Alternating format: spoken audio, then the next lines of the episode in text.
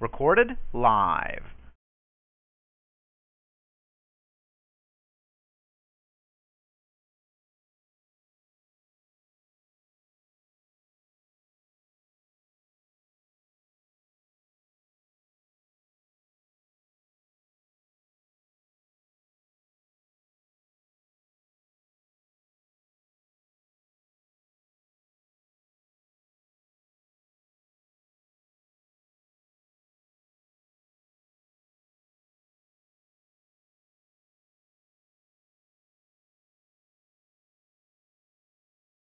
About all the changes I put you through.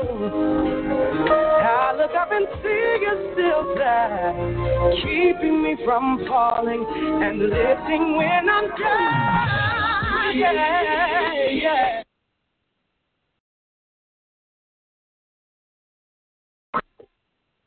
Praise the Lord. God bless you. Well, praise the Lord, my sister. God bless you and thank you. Thank you. Glad to see you and have you and Dr. Freddie in the house this morning. Amen. Amen. How are you all this morning?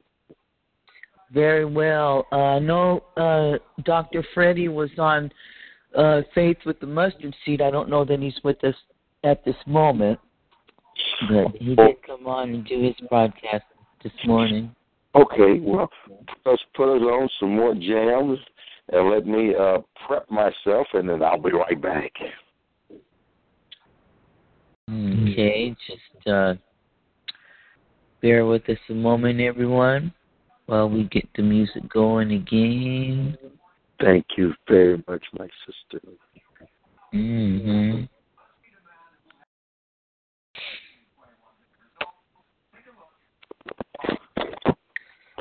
There's a sweet spirit in this place. There's a sweet spirit in this place. Watching over us and keeping us.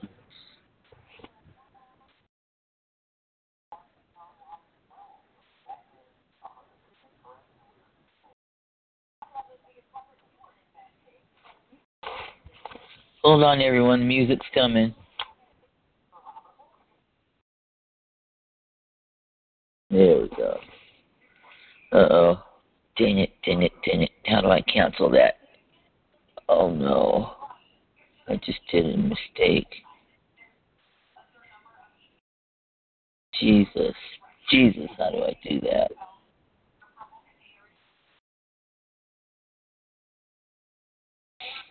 Mm-mm-mm. Mm.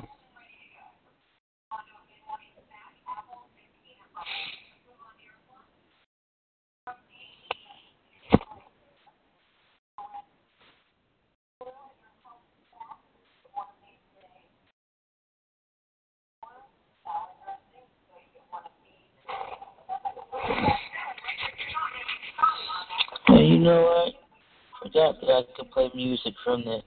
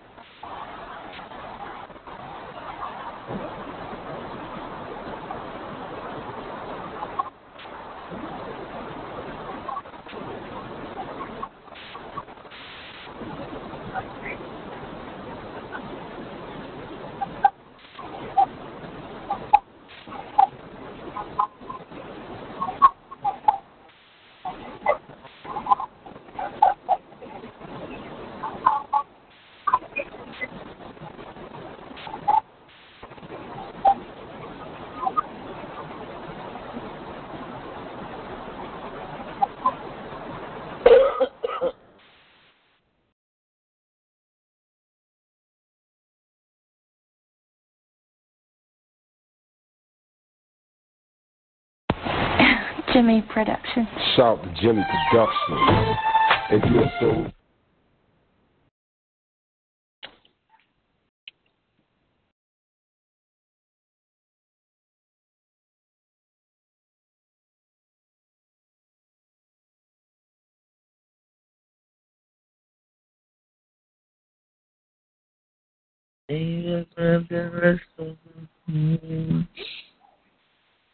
The Lord and Savior's no longer dead.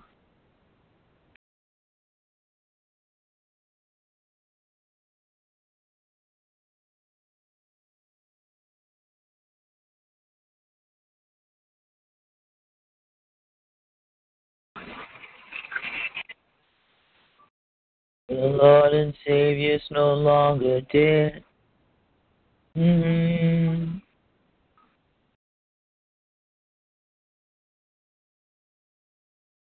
Hallelujah. Hallelujah.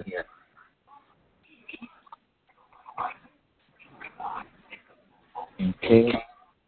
We're going to keep it going.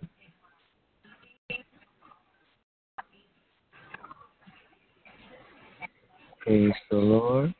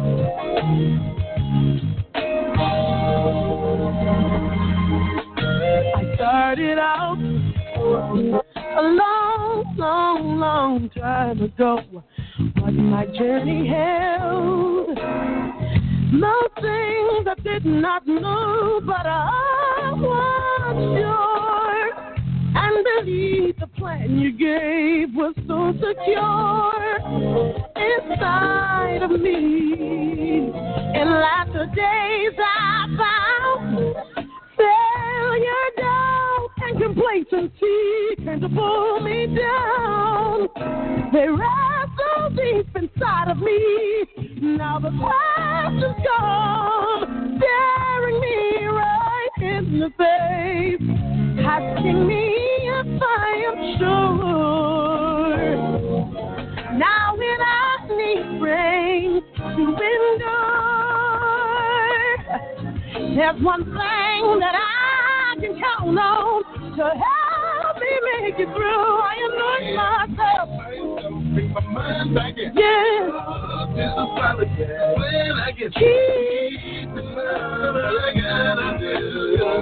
Cause I'm here to serve you. I feel it. For away. Kneel and pray. I remind myself. Now my Savior's all it seems like I have it down. I've stood through it all. Yet fear still tries to come around. Trying to guarantee this day I'm gonna fold. And the battle starts all over again.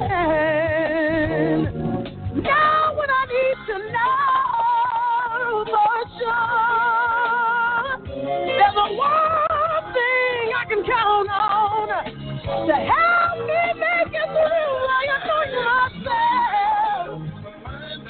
I talk to the Father again. Keep in my heart I gotta do. Cause I'm here to serve if my heart gets away. Before I wait another day, I kneel and pray. Is how I remind myself. Sometimes in this world, challenges come and emotions get carried away. But in faith, be strong and to His word hold. And if doubt comes, gird up yourself. Stand there and say, I remember. I gotta remind myself what I've been called to do. Yeah. Sometimes I gotta remember. Oh yeah.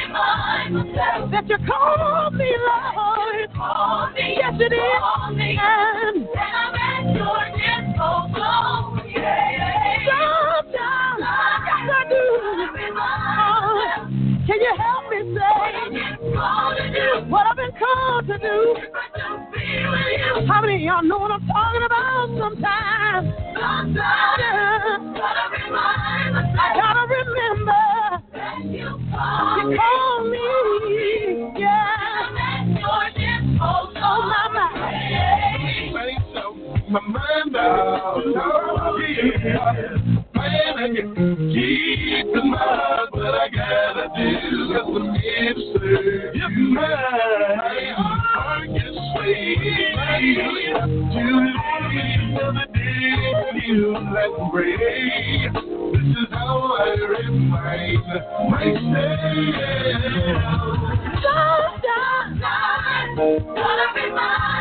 Gotta remind myself, yes I do. I've been anointed to do what you called me to do. And I'm gonna stay right And I'm at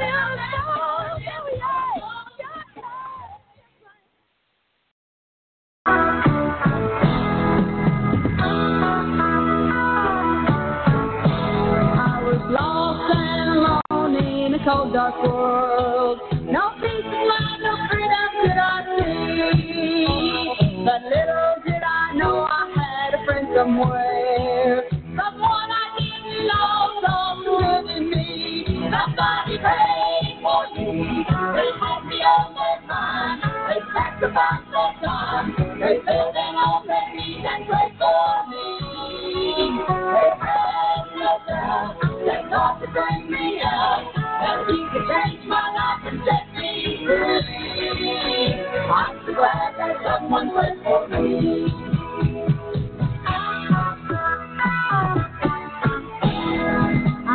I trusted in the things that the world could do, but knowing soon they would all pass away. But because someone cared and I prayed for me, I trusted God and now live today. Somebody prayed for me. They had me on their mind. They sacrificed their time. They fell down on their knees and prayed for me. They had God would bring me out. That He could change my life and set me free. I'm glad that someone prayed for me. Somebody prayed for me. They had me on their mind. They. They fell down on their knees and prayed for me. They bring me out. That He could change my life and set me free. I'm so glad that someone prayed for. I'm glad that someone prayed for me.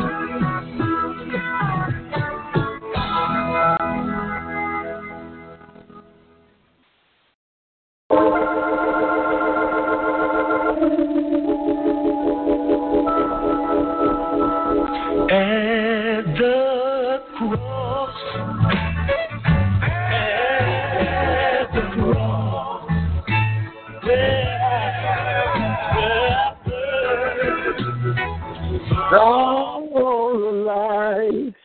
Hallelujah.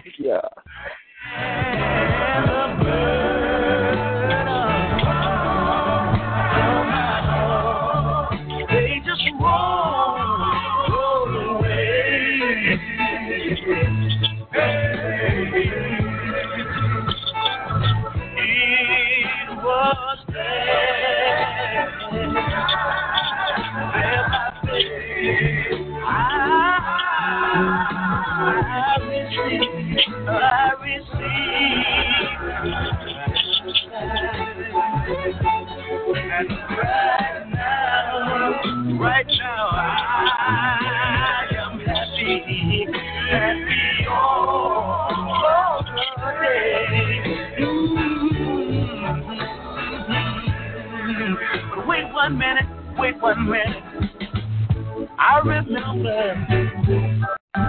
they took me down to the water to be baptized. By me being a small boy, I was afraid to step out at all.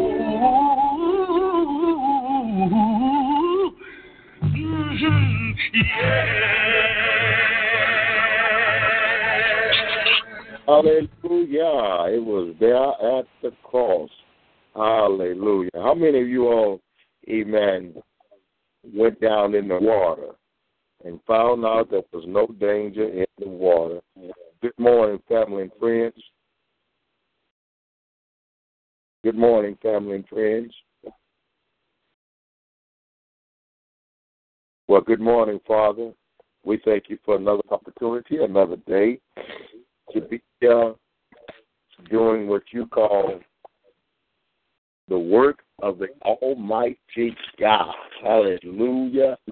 Got my keys in my hand, so I don't have to worry about what he had after a while. I praise him this morning for being my alarm clock. I mean, he's on time. I may not be on time this morning, but he was on time and waking me up, no doubt about it. because when I rose up, it was 7 o'clock. And it makes me want to sing that song in the morning. When I rise in the morning, when I rise, I'm gonna rise holy. When I rise, how many of you all rose up this morning holy? Well, I rose up holy this morning. Hallelujah. And what I mean by that I mean by man, I ain't talking about that old shirt I got on with them holes in it right now. I got about three four holes. I ain't talking about that, so I don't get it twisted. I'm talking about waking up holy in righteousness, and you ought to want to tell somebody about it, man. Your holy righteous experience. Hallelujah. There ain't no danger in the water. Let's see what happens. Look like, happens. Amen.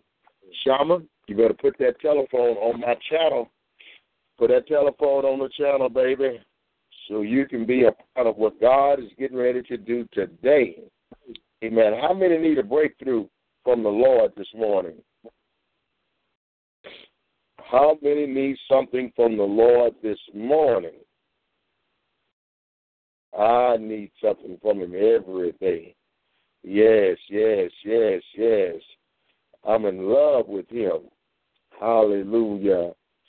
And I know He loves me this morning. And He loved us and He proved His love for us by dying on that cross. They said it was an old rugged cross. Amen. It wasn't just no any kind of cross. It was a rugged cross, and it was the cross. Amen. He had all of us. He had us in mind when he went to that. Amen. And he's not going to get up on the cross no more. He's gotten up on Amen. that mm-hmm. once and for all.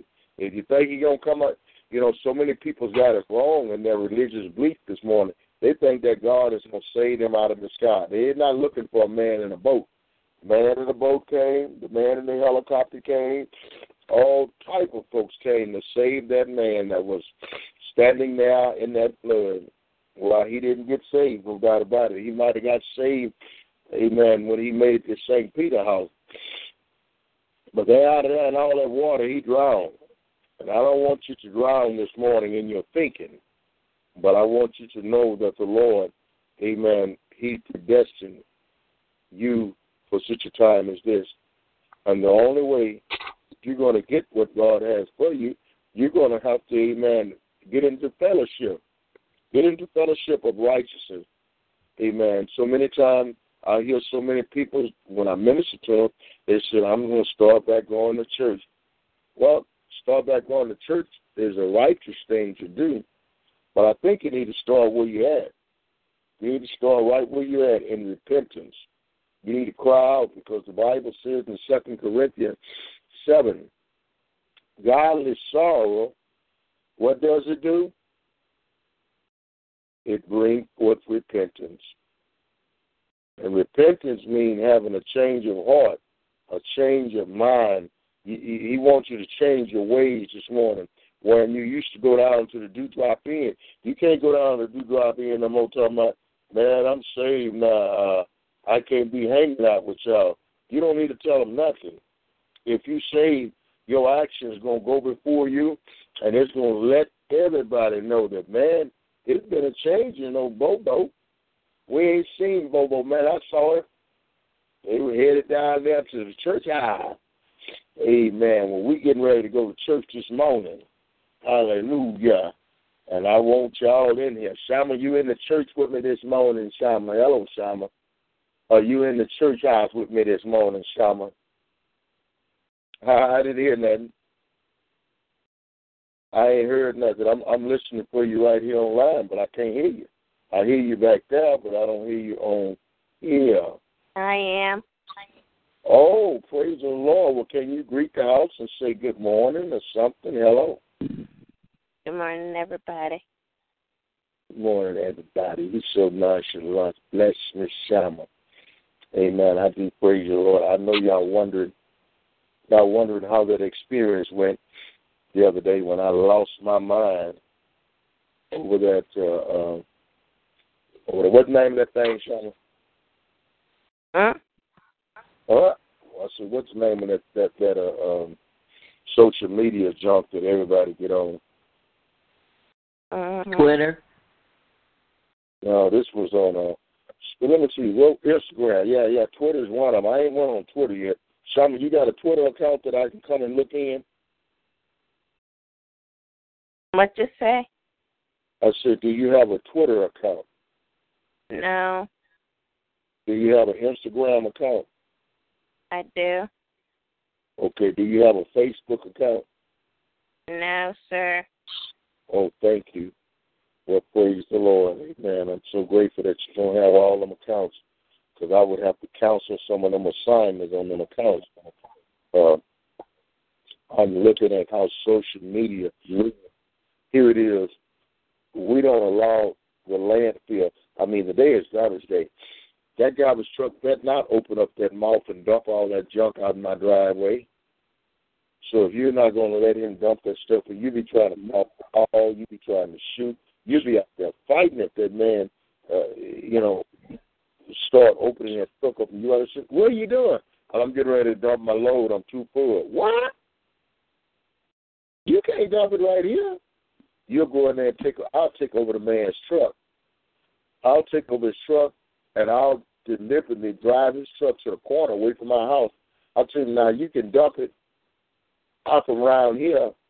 You can't even dump it on the corner. You're not going to dump your trash, your garbage, on my street, and neither are you going to dump your garbage through social media in my home. You know, that must be a standard raised against all this sin that we're allowing this morning to enter in our homes. Five year old with computers. Grandson, mother called me, to tell me about I need to do something to, about my grandson. He's just bad. He's just bad. I was so glad we got off the telephone. It's not my problem. Grandpa told you to bring in his grandson last week, week before last. Well, why, why, why, why, you can't bring bring him the grandson so Papa can uh, get him to sleep with him in the bed and stuff, and, and pray over him and, and help deliver uh, him from all those different spirits that he have to deal with that Mama allowed to enter in and now you want to blame it on the baby. Stop blaming all that pedophilia and all that stuff about the child being bad. You need to take a look at your own life and see what you do in the house before your children. And if you would check yourself, Second Corinthians thirteen five, the biggest problem is Matthew twenty, Matthew twenty two twenty nine. These uh, these people are in error because they don't know the scripture. The word of God said that you do err for not knowing the scripture. We need to know the word of God. Knowing the word of God will show us the ways of God. And then we can do things of God. You can't do the things of God if it's not in you. You can get it out of the book, but but just just because you got it out of the book is not going to make you do it. You need to get it out of the book and get it down inside of you. Well, good morning, family and friends again. We're so grateful. God bless our producer, Sister. I should call you Sister Freddie Lynn. Sister Robin Lynn. Hallelujah. God bless you, my sister. We're glad Sister Freddie must have just jumped online when I was getting ready to call you Freddie Lynn. uh, and Freddie Lynn. Good morning. Good morning, Sister Freddie. Just when I was calling Sister Robin and Freddie Lynn. You God bless you. God bless you. Good morning. God bless you. God bless you. I see you made it to the new the new number. Uh, God has given great increase and advancements and all of that, greater exploits. Yeah. Yeah. Yes, and Robert Lynn, you tirelessly work. Uh, you tirelessly work to try and uh, make things uh, uh, make things smooth. You know, you're a smooth operator. That's what we're going to call you, a smooth operator. Dr. Wow. Dr. Robin Lynn. So when did she get to be a doctor? A doctor because people like you, she had a point and click for you because you wasn't smart enough to do it for yourself. So yeah, that's what you do. You go to the doctor when you can't figure things out. And so it is what it is, as Lecrae said. He said it is what it is. And that's the way it is this morning. We're so grateful, amen, to be in the land of the living. Uh, I feel wonderful this morning. I, I look at the 7 a.m. and I run into the office. I run into the study, and I wasn't ready, but I was ready.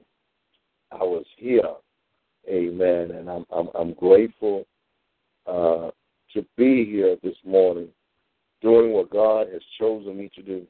God has chosen every one of us for His good pleasure, and the reason that we don't have pleasure in our life for our own self is because you have not done what He called you to do.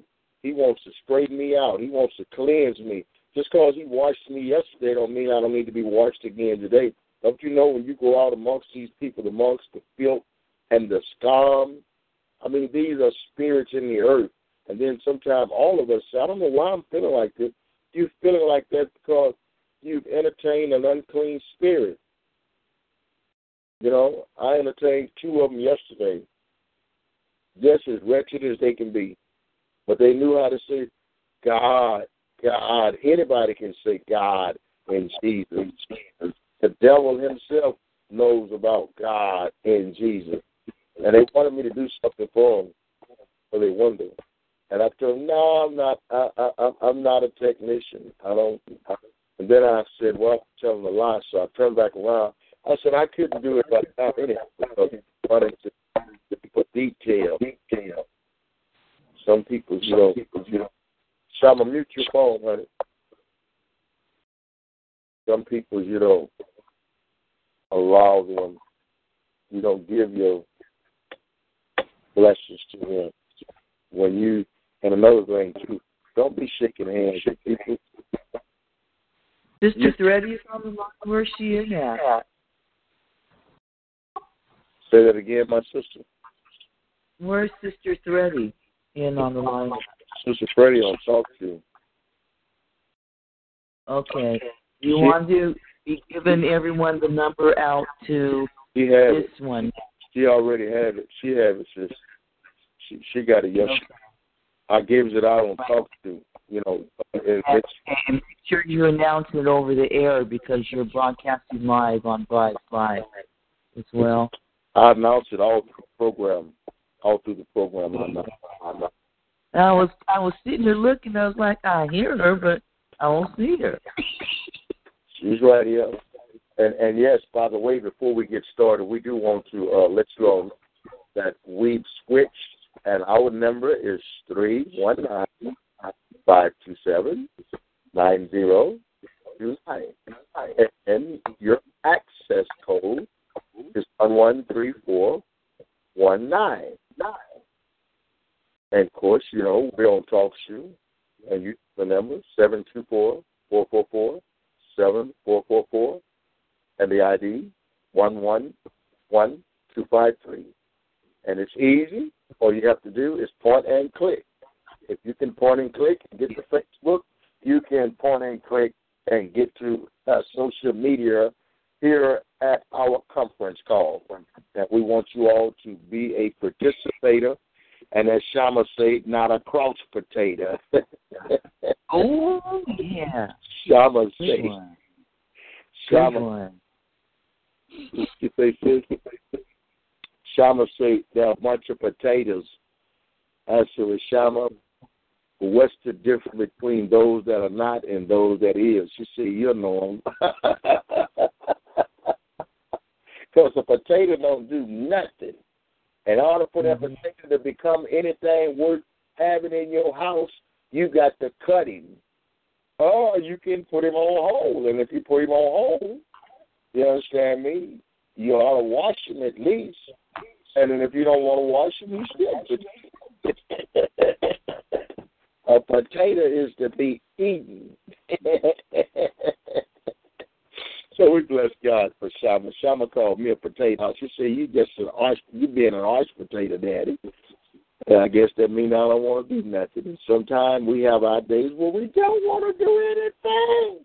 But I am addicted to Him. And when you are addicted to the Most High, regardless of what you want to do, you're going to have to let him have his way. Uh, Barbara Knack always had a song she played. Uh, uh, uh, there, you remember the song? Let the Lord have His way. That's Barbara Knack's favorite song. And I want you all to um, look up Barbara Knack for us. We tried to contact her. If anyone see her on social media, you point and click her back. You and click her back to Robin Lynn Production.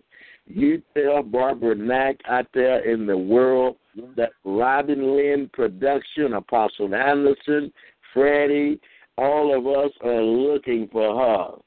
And we can't seem to connect with her because we love her. We're praying for her and uh, uh, we are supporters of one another. And we do appreciate all the support that you all give us here at Family Friend Production, Amen, Fellowship of Love, and all the different ministries that the Lord has uh, provided for us to be able to reach you all. We're trying to reach the mass, you know, so it won't be no excuse when you stand before the Lord and say, well, you know, there was so many churches out there, and all of them was doing this and doing that. Then he gonna say, well, what you were doing? I was trying to find a church. So, uh, why did you pass Robin Lynn Productions? She had a lot of churches on her on her list out there. You couldn't find nobody. I didn't like all of them, especially that that apostle. He just talked too much.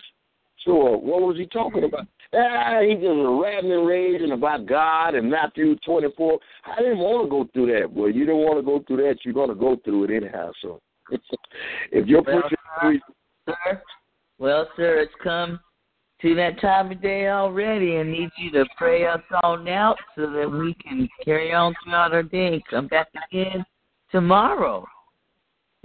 well, I don't believe I'm going to go anywhere for a moment. So if anyone want to go, they can go. It's okay, just, well, this is what I need you to do because I need to close out the broadcast. So I need you to you don't have to close out for me, please. I know how to close it out, Robin Lynn. Robin Lynn. I know how to Sir, close it. If you I'm closing. Listen, sir. Oh, sir, right, and close it out. I'm not going to argue. Robin Lynn, Robin Lynn, Robin Lynn, listen to me, please. We are on the air live, okay? We're on the air live. If you want to close it out, close it out. I'm still on. You can't close me out. I'm over here on, on TalkShoe. Close out, sweetheart. If you want to close it, close it out. But I'm finna open up, okay? So close it out. God bless you. Love you. I'm gonna open my script. Uh, Apostle Anderson. close out. Close out. Apostle, stop talking. Go ahead.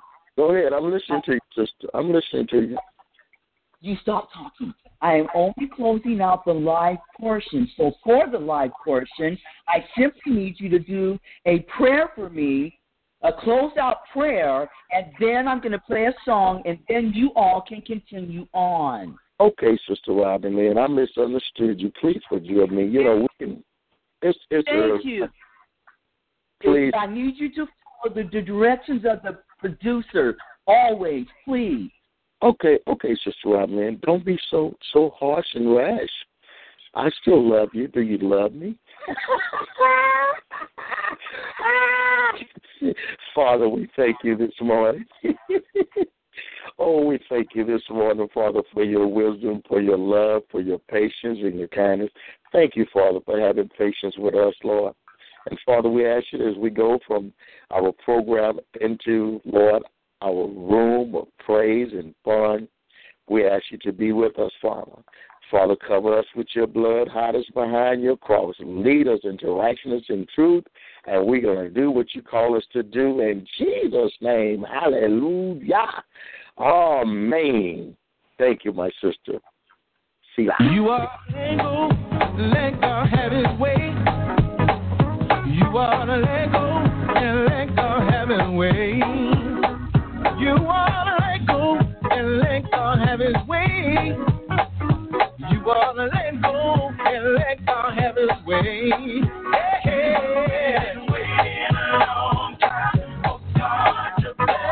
you wanna let go. Let go have it away. I feel like having some checks. Somebody out there going through some situations right now, but I got some help. So I can tell what they need to do. You wanna be blessed. You want God to move. Here's a little something that you must do. Don't wait for tomorrow. Tomorrow may be too late. Let go, let go, let God have His way. Hey, you ought to let go and let God have His way. Oh, you wanna let go and let God have His way.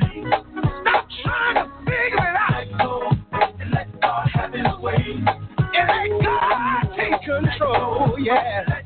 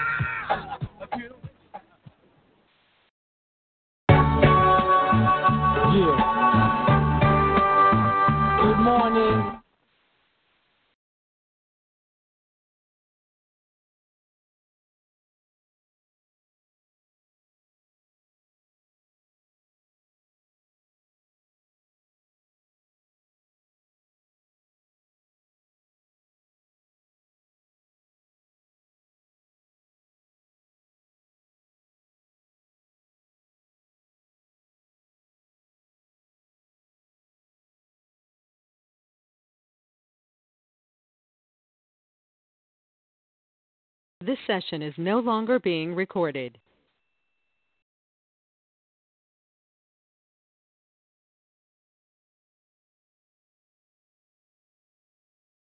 God bless you. Good morning. Good morning, everyone. Good morning, Apostle.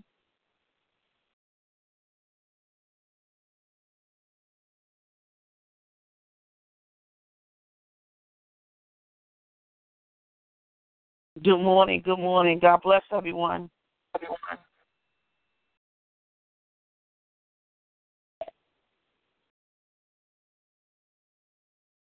Can you hear me? Yes, good morning. Good morning. Apostle Anderson, are you there?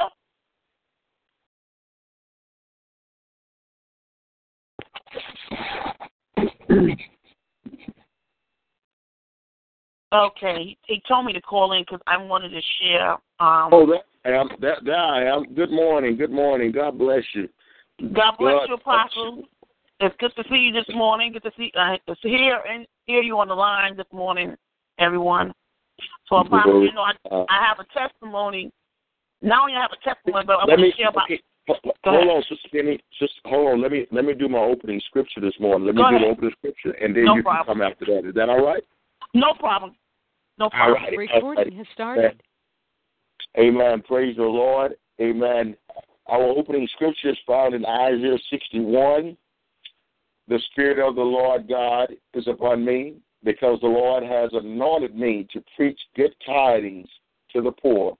He has sent me to bind up the brokenhearted, to proclaim liberty to the captives, and the opening of the prison to those who are bound, to proclaim the acceptable year of the Lord and the day of vengeance of our God, to comfort all who mourn, to console those who mourn in Zion, to give them beauty for ashes, the oil of joy for mourning, the garment of praise for the spirit of heaviness, that they may be called trees of righteousness, the planting of the Lord, that he may be glorified. Father, we thank you this morning that you have glorified this line. We thank you this morning, God, that you've covered us, Lord, from our head to our toe. You have anointed every one of us to be here today. God, we thank you that there is no weapon formed against, Lord, which you have started here shall prosper. We thank you for, Lord, that we humble ourselves to one another, Lord. Lord, I humble myself before the line to every individual on the line, Father, Lord. I humble myself that you may use me, Father, in such a time as this. Oh, God, I thank you, Lord, that every person on the line, those that are far and near, those that we hear your word this morning will be healed and be set free. And Lord, as our sister come this morning, Lord, an explanation explaining, Lord, about this book, God, we pray, oh God, that it will bless our ears and it will cause us, Lord, to be a part of, uh, God, what, what her book is, Father. We ask that you strengthen and bless the woman of God, Father, Lord, and that you, Lord, give her ideas, Lord, that you bring in, Father, Lord, that that is needed, Lord. Lord, we thank you for her being on the line. We thank you for our wonderful producer this morning, putting these things together, pointing and clicking, Lord, and leading us, Lord, to speaker with your word, Lord. Touch, bless, move by your spirit right now, Father, Lord. Let nothing, Lord, be done, Lord, out of self image, self will, or self glory, but get the glory this morning as you glorify your people. We pray this morning. Hallelujah. In the most high, Jesus. Hallelujah. See, Selah. God bless you all again this morning. Amen. We thank God. This is the overflow room. And over here in the overflow, we have fun. We have my Maven. We have Mother Ballestein. We have Sister Freddie. We have Sister Robin Lynn, our doctor. Amen. The doctor and click. She can get you wherever you want. If anyone want to do any producing of any kind, or you want to be able to start your own show, there's not one person come on the line that she have not point and click for. Hallelujah. So we praise God for her. Get in touch with Robin Lynn Production, and we have a new call number where you can get in at 319 527 9029. And the access code is 113419. 113419. Please, you all do call in 319 527 9029. You all are in the UK. Uh, Robin Lynn Productions, she has it set up where you all uh, will have a phone number where you can call from Switzerland, the UK, Germany, anywhere are you at in the U.S. If not, you can come through TalkShoe and we can see you in the chat. So either way it comes, you come and bring your testimony, bring your prayer request, bring your need. This is a line here. Amen. We praise God for Dr. Freddie Wilson. Hallelujah. The man of faith, the mustard seed. They made it back off the vacation, probably resting up a little bit, but he will be back on the scene. Hallelujah. Glory to God. God bless Sister Freddie this morning with us. And at this time, we want to hear from Power of Forgiveness, our sister, hallelujah, who we've been, all of us, Sister Robertine and I both, we've been in touch with her for six, about several years. So come on, sister, and tell us what the Lord is doing through your ministry this morning, if you will. God bless you, Apostle Anderson. God bless you, uh, Lynn. God bless everyone. I'm so excited because I can say I'm author Rosalind M. Jennings from the Power Forgiveness Ministry. Um, Apostle, uh, it took me eight years, two months, and 20 days to give birth um, to the two books. And um, the book is called Forgiveness Goes Both Ways. Um, I want to share my my testimony before I talk about the book because I went through a lot of uh, warfare to give birth. When I say birth, spiritual birth to this book, I did not know that I would go through so much just to give spiritual birth to a book called Forgiveness Goes Both Ways. Um, based on being in ministry for eight years and teaching on the message of forgiveness, going through a lot of um, obstacles and challenges in my own life, and myself have to forgive and let go. It has been a, a process. Forgiveness is a process, it's a healing process. And um, I just want to thank God, uh, Apostle. It's nobody but God has given me the grace, uh, the mercy, the strength, the wisdom, um, to the revelation to go forward and to produce this book, birth this book called Forgiveness Goes Both Ways. Um, my my testimony it goes. My rejection was my protection. My rejection was my protection. Um, I knew for years that I I, I supposed to have been writing, you know, supposed to have been writing books, but because I um I had to overcome the challenge the challenge, the challenge of writing. That was the one challenge of me, you know, to write, and also um another challenge that I that I found out in March of this year when I started writing is dealing with um how to set up the format, you know, the the, the manuscript. I mean, I knew how to get into Word to type a letter and read me, but I never knew how to do a draft, a manuscript, you know. And so that was a challenge. So I had to overcome that, and I had to overcome the the fear, um, the fear of failure, because I've seen a lot of people, um, a lot of authors that I know wrote good books. Apostle, they wrote they wrote good books, but they um because they was lacking the marketing plan, because they was they was lacking um knowledge. The Bible said, "My people heard lack of knowledge." After a month or two, I didn't hear about their books no more. So I said, Lord, I don't want to go through the same thing they have gone through. I realized they didn't have the marketing plan, and they didn't have the right people helping them to market their book. They didn't know the target audience. And so um, I had to overcome a lot of those things. And so I got a word. It was like another confirmation that it was time for me to write a book. And so the book that I really wanted to write was based on losing my brother last year.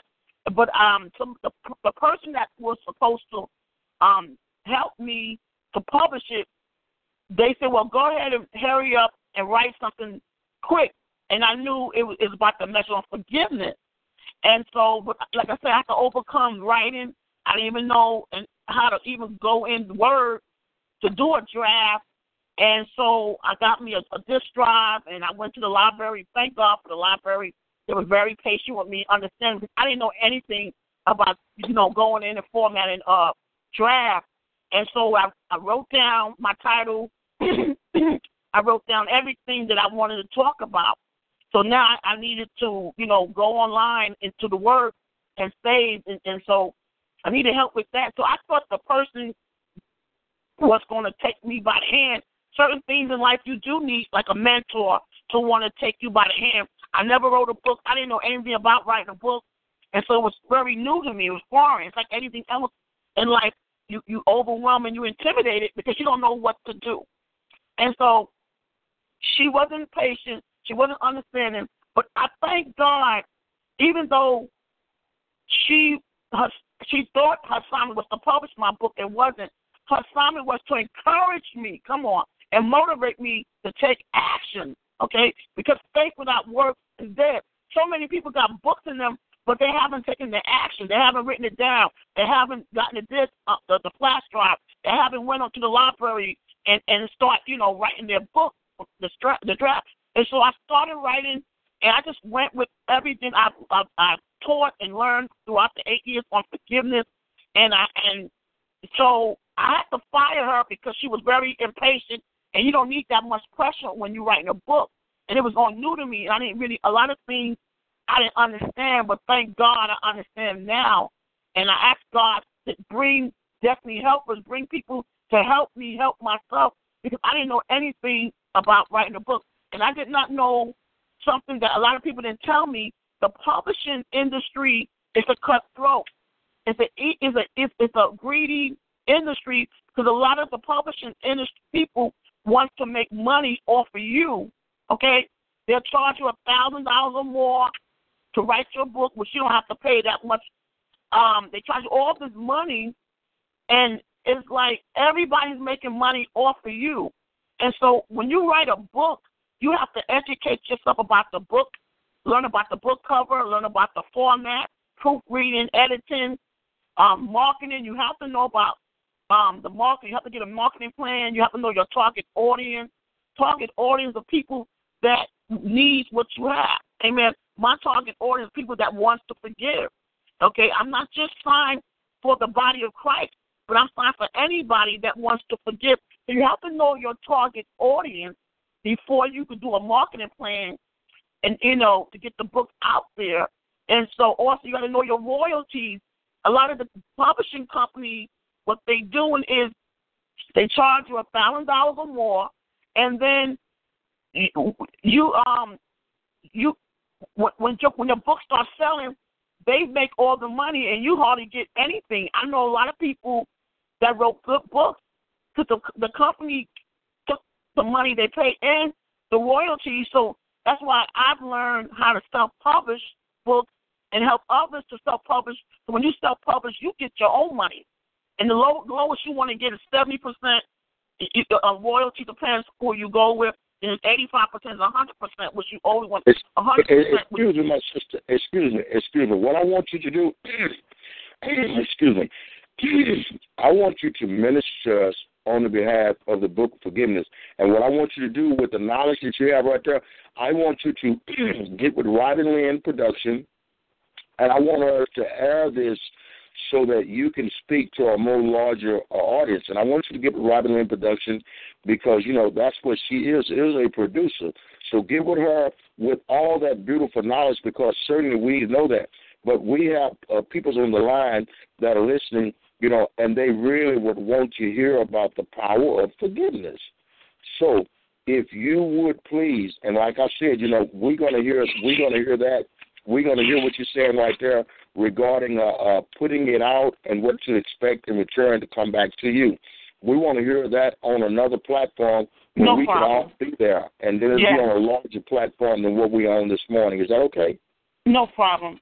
No Okay, problem. so thank, thank you Introduce yourself again. Yes, introduce yourself again to the audience. Let me give the call letters again where they could call in. You all that are listening this morning could call in to 319 527 9029, access code 113419. And we are here listening to our sister, Sister Jennings, Rosalind Jennings, um, originally from Buffalo, New York. Um, I believe she's now, I'll still tell you where she's at. I believe she's in Jersey. Thank And- you, Apostle. I'm originally from South Ozone Park, Queens, New York. Thank you, Apostle. I live in Pittsburgh, Pennsylvania. Thank God. Um, uh, we, we, we're talking about the book that uh, it, it took me eight years, two months, and 20 days to. Forgiveness goes both ways. Now, the reason why I wrote this book called Forgiveness Goes Both Ways, is it was based on two scriptures, Mark 11, 25 through 26, and Matthew 6, verse 14, 15. And I'm just going to read one of the scripture, Mark 11, 25, 26. It says, and, and when you stand praying, if you hold anything against anyone, forgive them, so that your Father in heaven may forgive you your sins. And Matthew 6, 14, 15 uh, t- tells the same thing. Basically, God is telling us as his, his daughters and sons that if we want we want God's forgiveness, we want God's grace, we want God's mercy, that we have to do the same for others. So forgiveness, so come on, goes both ways. Amen. Based on those two, Yes. it does. And so if we want God to extend his grace, his mercy upon us, we have to extend grace and mercy upon others.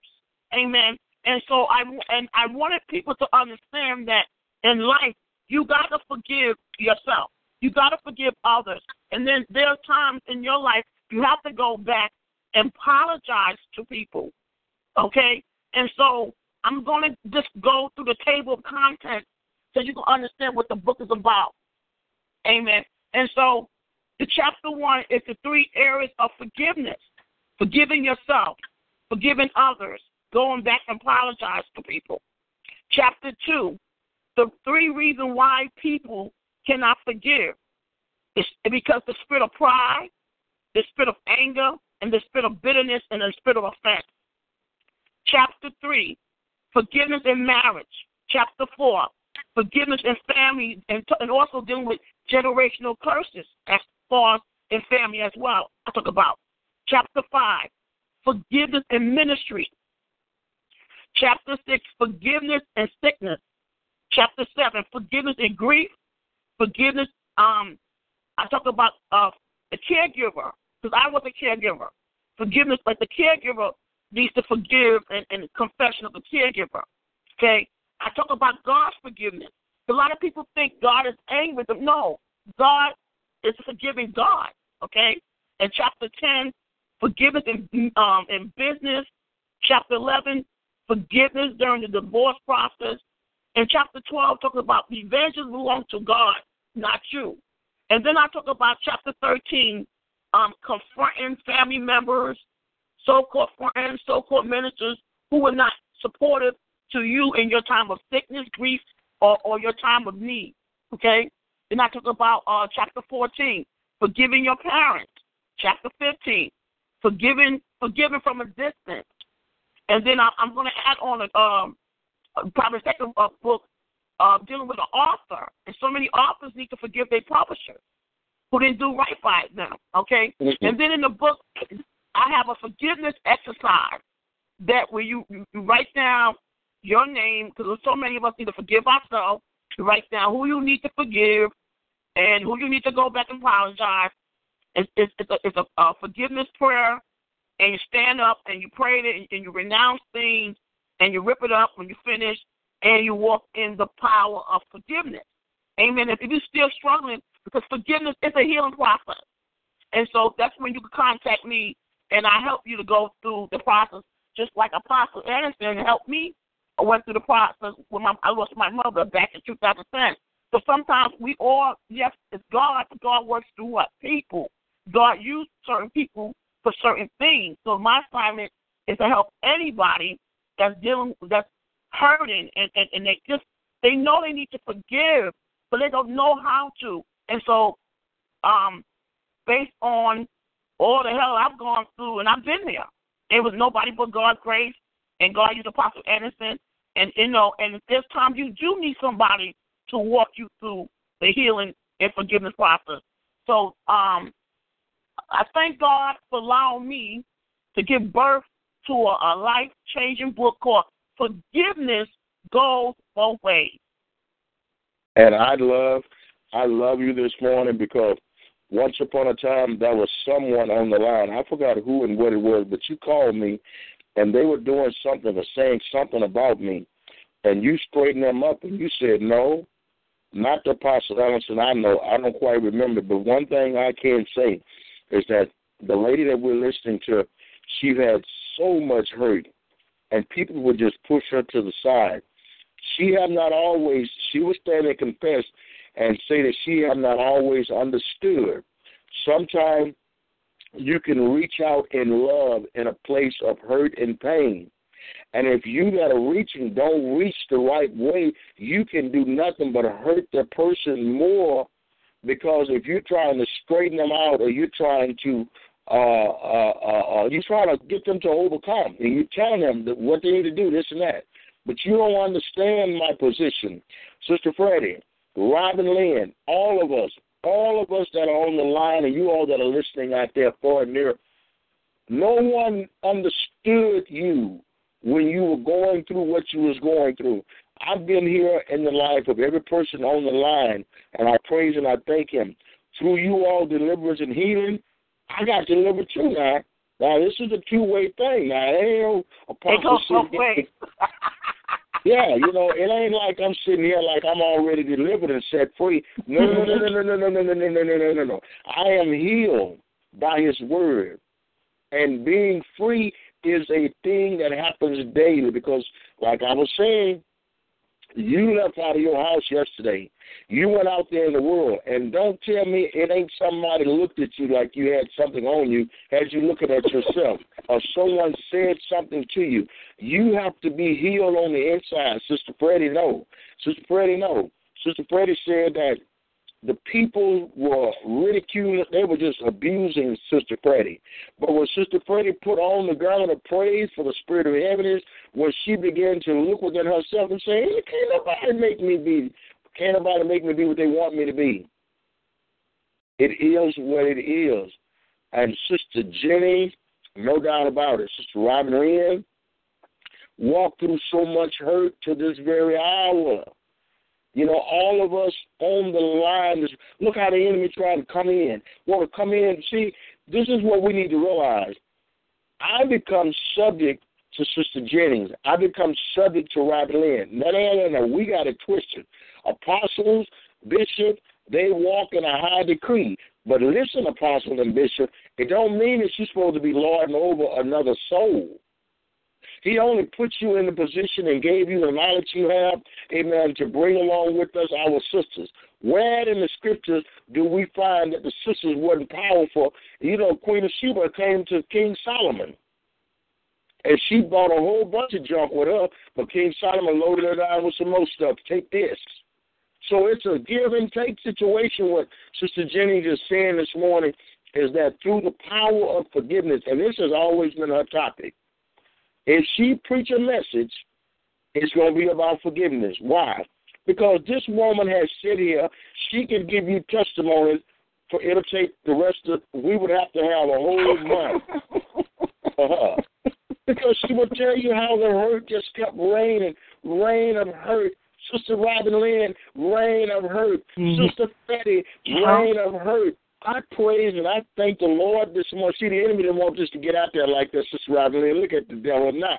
Look at you now, Satan. Who gets the glory now, Satan? You get nothing. You get nothing. The enemy tried to get me twisted in my thinking to think that Robin Lynn saying something else when she's doing what she always do. She closed the line out with prayer. Ain't nothing wrong with my mind. It's just the Bible tells you that Satan, what did it say in the scriptures, Ephesians 6 and 10? What did it say in James 4? That's right. He's just the devil. all these laws, mm-hmm. you know, and we have to get together and we have to make a book from the standpoint of us, because every one of us could be a deposit into a book, because we realize that the scriptures are so real. Look what it says over there. And I've been I've been working with James. I went back to James the first chapter, but I'm gonna bring it back to you in a minute. And I want to open the lines, and I want uh, to allow some injection, you know, to be injected when you when you uh, uh, finish uh, uh, summarizing the things that you're talking about. But James the fourth chapter, the first thing he asks is what? What come wars and fighting? Where all this mess come from? Here are. We are in the presence of the Almighty. But all these wars and fighting coming to midst, they won't come and fellowship with you, Sister, uh, uh, uh, Sister Jennings, because they're not ready for truth. They're not ready to let go and let God. They're not ready for forgiveness.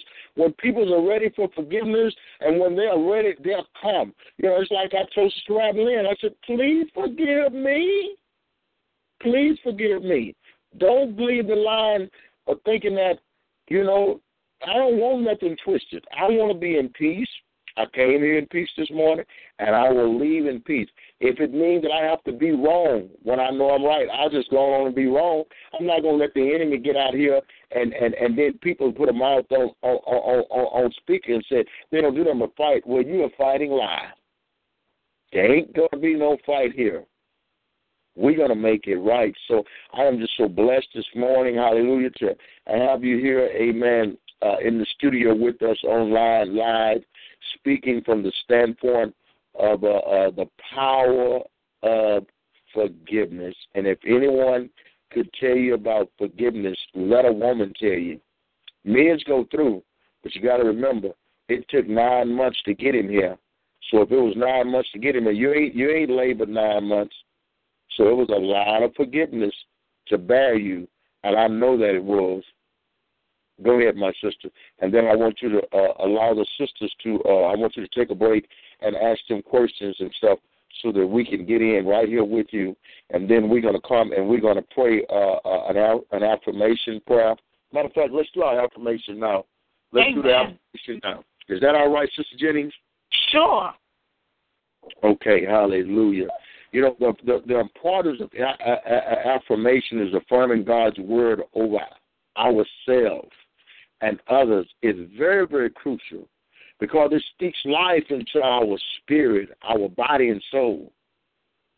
Take to heart the forthcoming scriptures, and we will understand the importance of speaking out loud all or some of the following scriptures over yourself every day.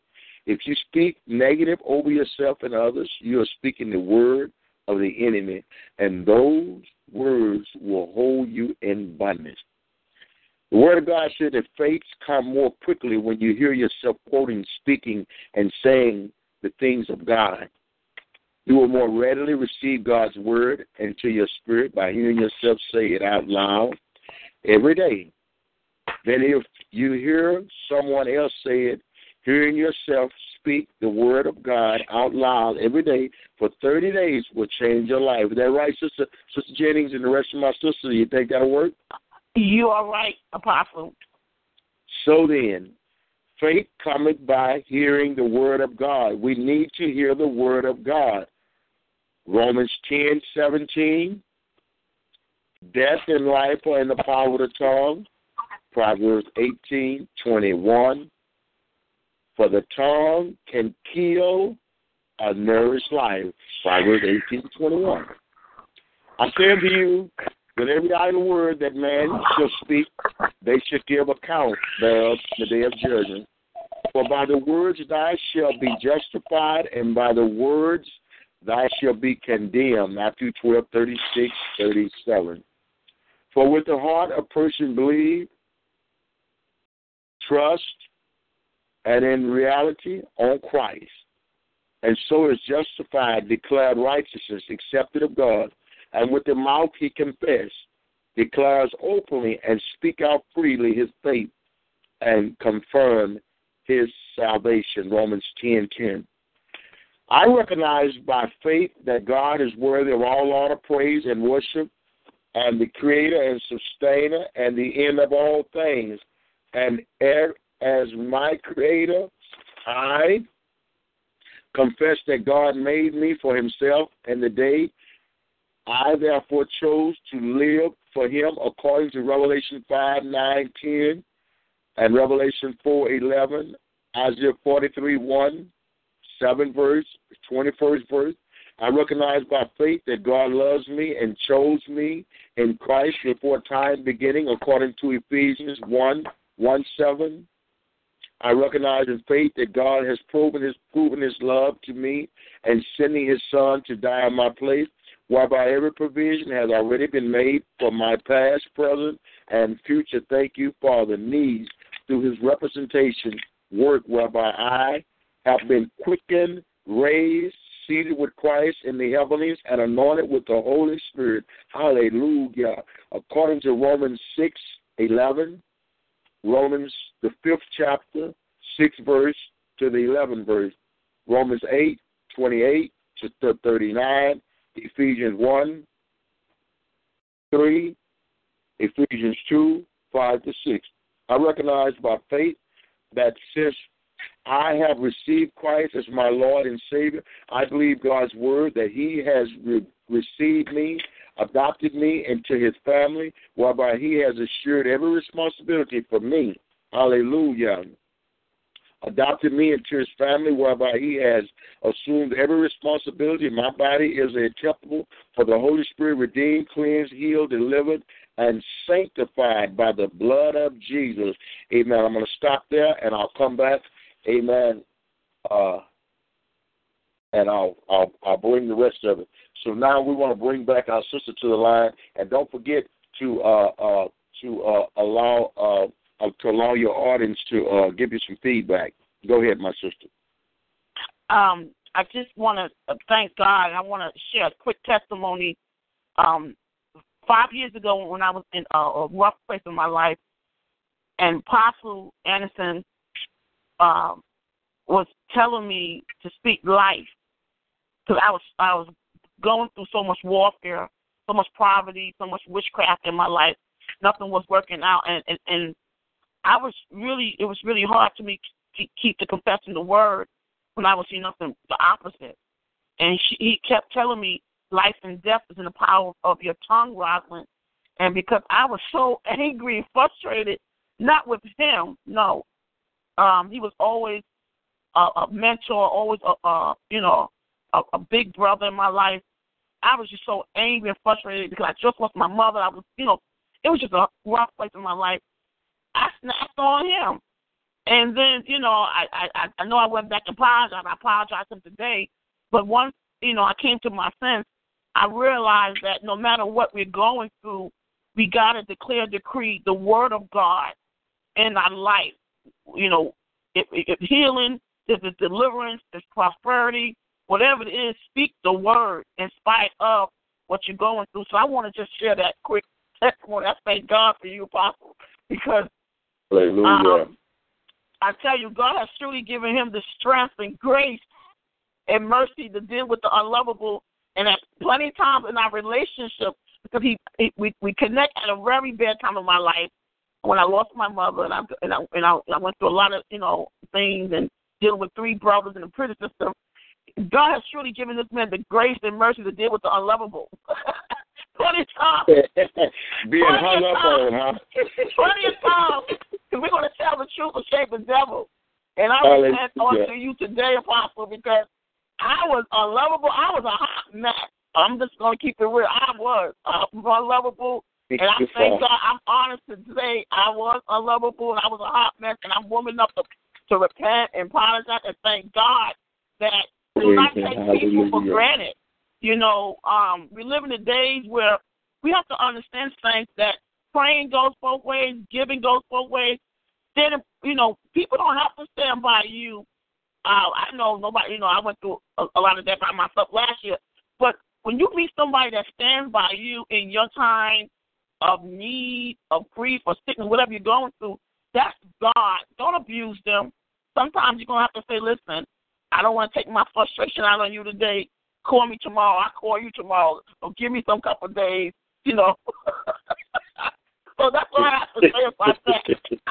I My thank God God. for God has surely given Apostle the grace and mercy to deal Tell with the truth to shame the I devil. was nothing but I mean, I mean, and you know, and we and we and I asked God to. That's why I could write this book uh, on the area. I talk about the three areas why people cannot forgive. Because anger, I dealt with anger. I dealt with pride. I dealt with the spirit of bitterness and offense. And yes, I have the word of God, um, the scriptures. You know, because we all need to know the word of God. But also, I share testimonies on most of the things that I have gone through. You know, so I just want to thank God for Apostle that uh, I've learned when I came to my senses, I have to speak life. I have to speak the word of God in spite of. So that's what I want to share that testimony on this morning. And I want to thank the Lord for you because, you know, I, I can't allow you to give me all those flowers, but I, I want to say that every individual on the line can say the same thing that I have labored with them. I have been there to listen to them.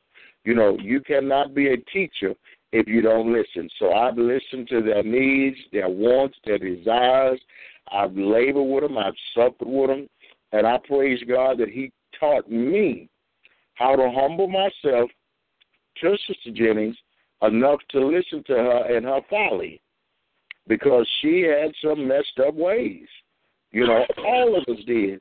My ways wasn't right, but since he had made me who I am today, he taught me through having to go through the ranks with my sisters and my brothers on the line. And you have to be bold to confess what she confessed and to say the things she said. But it was a time in her life where nobody wanted to listen to her, nobody wanted to deal with her. She was ragingly angry. She was angry, Sister Freddie, and nobody wanted to listen to her. I'd see her on different programs, and the only thing they wanted to do was pray for her. You know, prayer is wonderful, you know, but can you listen to me? Can you listen to me? You got to listen to an individual so that you'll know what the root of the problem is. You can't be so spiritual, holy, and righteous thinking that you're supposed to um, already know. You don't know. You know, the Bible said to be quick to what? Mm-hmm. Quick to speak. Quick to listen. And then you can know. I know that this is the day that the Lord has made for us. Hallelujah. And I'm so grateful. I feel I feel very humble this morning before my sisters on the line this morning because uh, if it wasn't for my sisters that are on the line, Sister Robin Lynn, hallelujah, uh, I don't know. You know, um, we all met right here on the line. Every one of us that you hear on the line, we met on this line, and we met all about the same time to show you that the Lord is was starting a ministry, and the ministry still go forth all of us come to this line here about the same time, and it was about mm-hmm. seven. It was in oh nine, oh six We were playing around with stuff we didn't even know how it worked. But boy, when it came about 12 or 13, we knew how it worked. And we were online, Jesus in the morning. We were everywhere. We've been all over social media because we was trying to tell somebody. We were trying to tell somebody, you know, what we was dealing with you know, and uh, um, we wanted answers. But God has predestined us to be teachers. But if the teacher don't go through, you know, I, I was thinking just yesterday about all what you go through. Was it a was it a test? Now the scriptures say that God test kept no man. It was not a test of your faith. It was to strengthen your walk. It was that you go through, you know, Jesus said in the book of John, and I'm not going to start preaching because we want you to come back and allow someone else to come in and, and do some injection. But Jesus said to the woman at the well, uh, uh, uh, uh, no, he didn't say to her, he said that he had needs, N E E D S, in John the fourth chapter. It said he had needs, and we have needs. And if you're sold out for the Lord, the yearning in your heart is, oh God, I, I, I want to reach Him. So every one of us, excuse me, on the line, whatever you've been through in your life, Sister Freddie, Robin Lynn, my sister, Dr. Robin Lynn, it ain't for you. Sister Jennings, it wasn't for you. But he had to crush all that junk. Look at all that messed up stuff in our life, how we've been rejected, amen, by our own peers and, and people we thought that was with it. We was rejected. And now that we're on the outside of rejection, we've forgiven and we're ready to go forth and see some healing go forth in other people's lives. So Amen. again, I do want to thank you, thank you, thank you. I'm so glad that you point into this direction and clicked on and came on board. I want to put it back in your hand. And don't forget about your audience. I know they have something that they want to say because sure. we all are overcoming. Go with it, sister. I want to say something that's very important, and then I'm definitely would love to hear feedback. Um, that's what keeps me going. That's what um, I want to. I want everyone to be mindful is how do we stop or break the cycle of hurting people hurt people? How we do this is we, we all need deliverance from the spirit of rejection and deliverance from the spirit of bitterness and offense.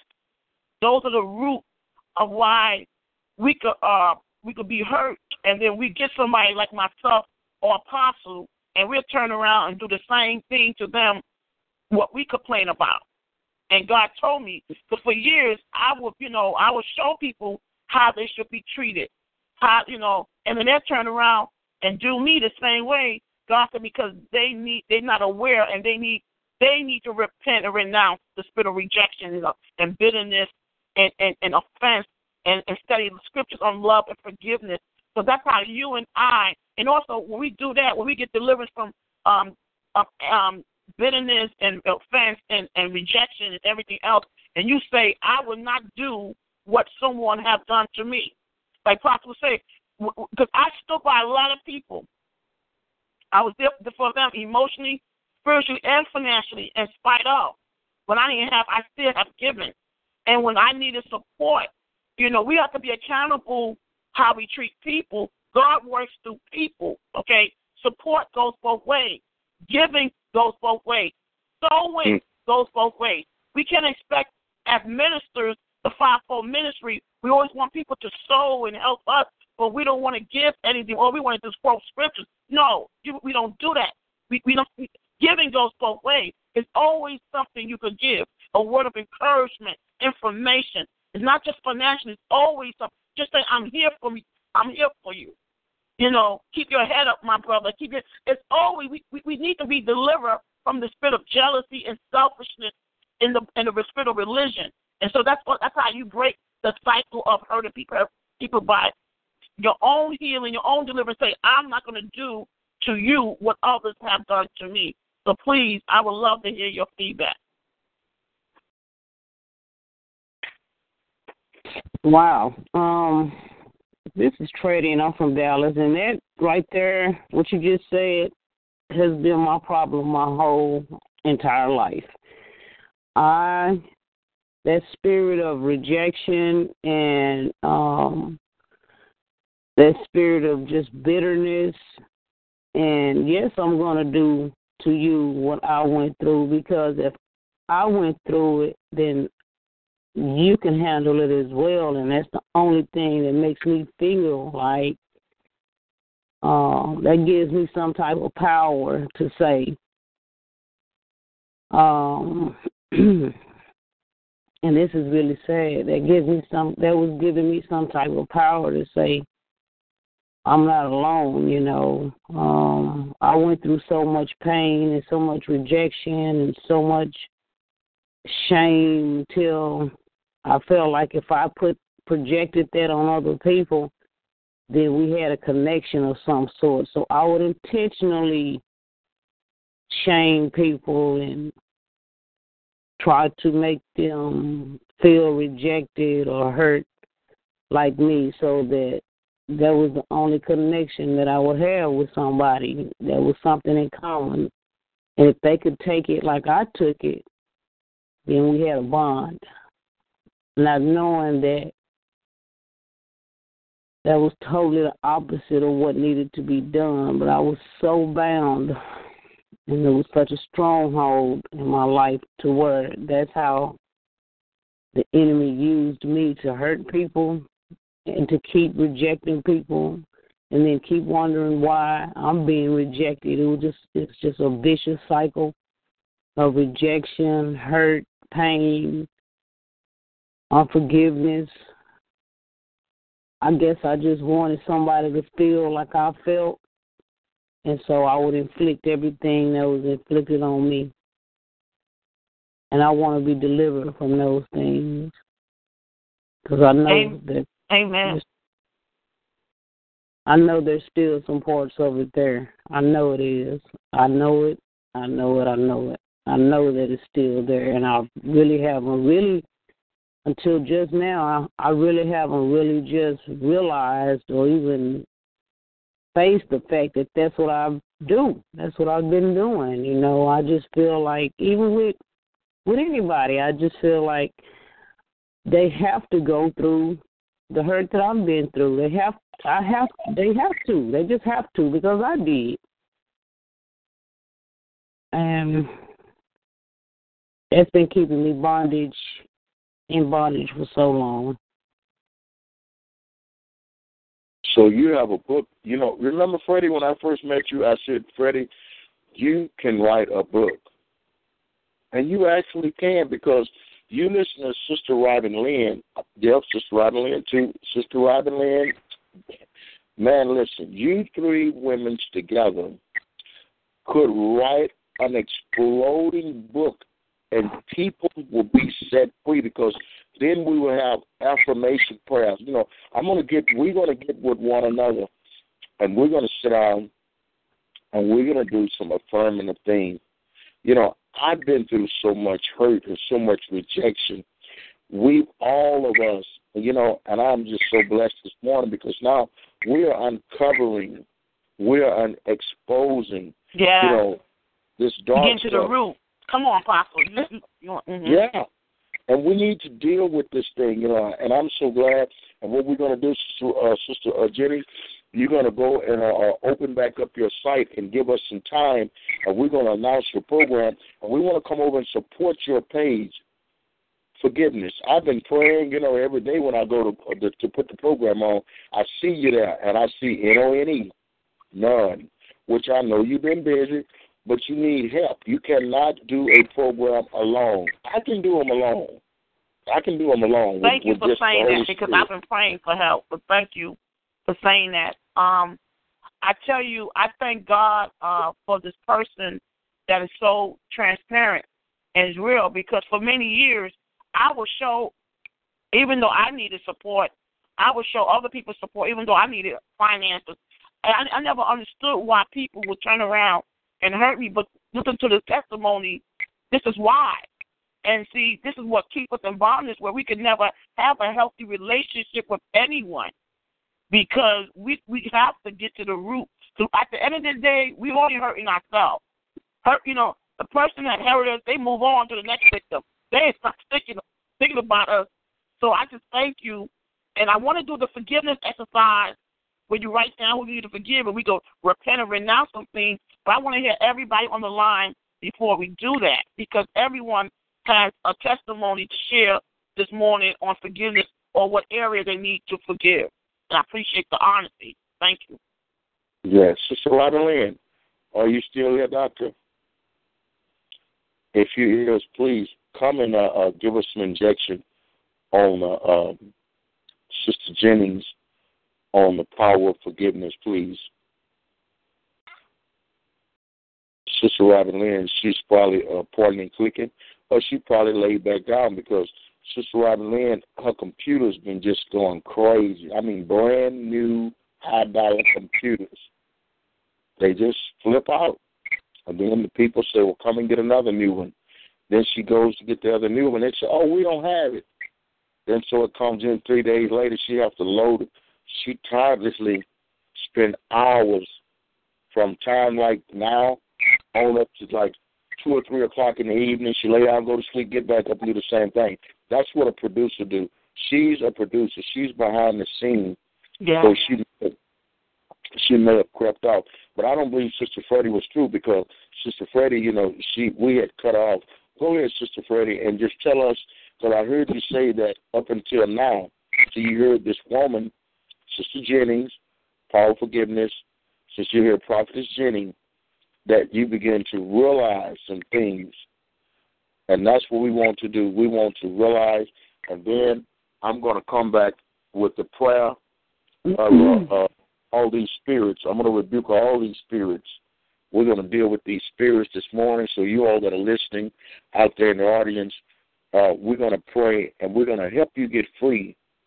We're going to help you get free from all these spirits that try and torment you and try to ensnare you to make you believe that this is all that God have for you is suffering and you was rejected in the womb. We always rejected. hmm But we're not rejected by him. We're only rejected by peoples. Go ahead, my sister. Well, um, for me, um, it so deeply rooted because um, the first parental figure, the first person in my life, is the one that rejected me and used me and uh hurt me so bad, you know, and, until I learned I, I mean, I learned. That's all I learned was how to reject and hate and hurt and use from my father because that's what he did to me. And so I didn't know no other way. And it's so deeply rooted until unconsciously when I want to love somebody, I the way the way I want to love a person is is hard because I think the way to show love to them is just to be to treat them the same way I've been treated. You know, oh you you can you can take it or it's okay if I call you names. If you don't do what I tell you to do, it's all right for me to down you and, and talk about you, and then you should just get over it. It's okay because I had to get over it, so so can you. I mean, it's nothing to hurt you because I've been hurt, so it's it's okay. You'll be you'll be fine. And I would seek people out that had been abused, so because that's the only people I would I would seek people out that had that had something wrong with them emotionally, physically, anything. That's the only people that I ever felt I had a connection with was somebody that had been so uh, my Lord violated or used or something, and I felt like that's the only place I fit in because I didn't fit in with anybody else.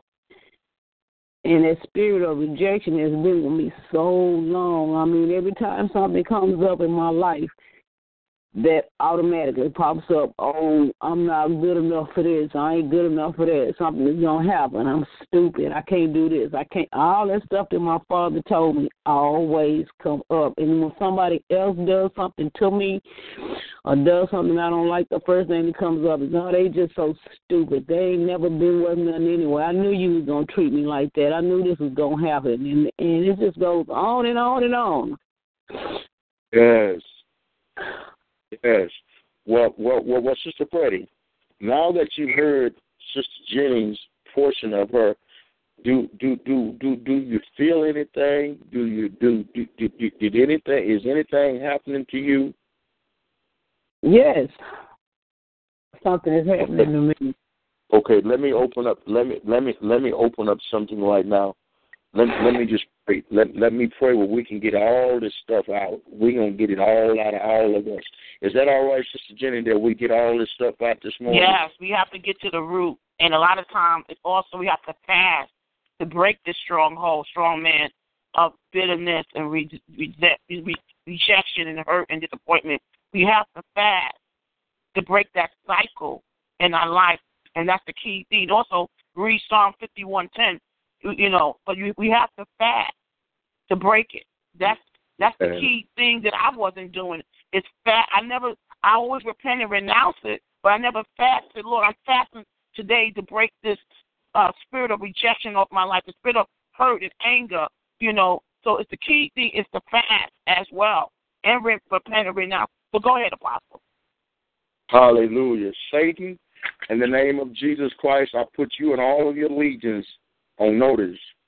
I am attacking you from my position in Christ at the right hand of my heavenly Father in the third heaven. The places, which places me high above you, principalities, power, authority, dominion, world rulers, rulers of darkness, king, princes, and every other angel elect rank under your command. In Jesus' mighty name, I ask the Heavenly Father for sufficient legions of the holy angels to bind all satanic forces here and in the air overhead, that they will not be able to interfere in any way with God's people being delivered. Father, I command in Jesus' name that the free demonic spirit and this place be securely bound and taken where Jesus sent them, and they can in no wise interfere. I take authority from the third heavens where I am seated in Christ and remain remind all evil spirits that you must obey when I call your name or your family name. You are to come out of the peoples and go wherever Jesus send you.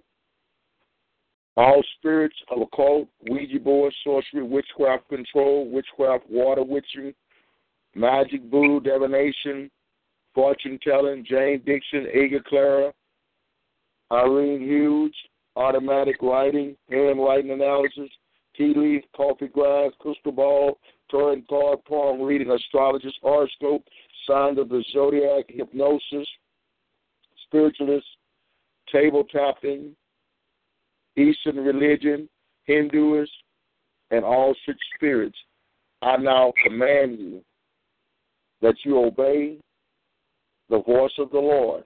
All spirits of fear, giving and receiving love freely, death, pain, falling, darkness, dogs, cat, insect, snakes, crawl, water, drowning, crowns, closed places, future, nightmares, demons, Satan, storm, loss of salvation, judgment, purgatory, hell, spirit of wrath, anger, temper, contentment, childish, self-will, fighting, military, James, Jim Jones, murder, abandonment, abortion, destruction, evil, resentment, bitterness, jealousy, pride, child abuse, divorce, separation, broken heart, wounded spirit, bruised emotion, deep hurt, unforgiveness, revenge, vengeance, sin, anger, rage, schizophrenia,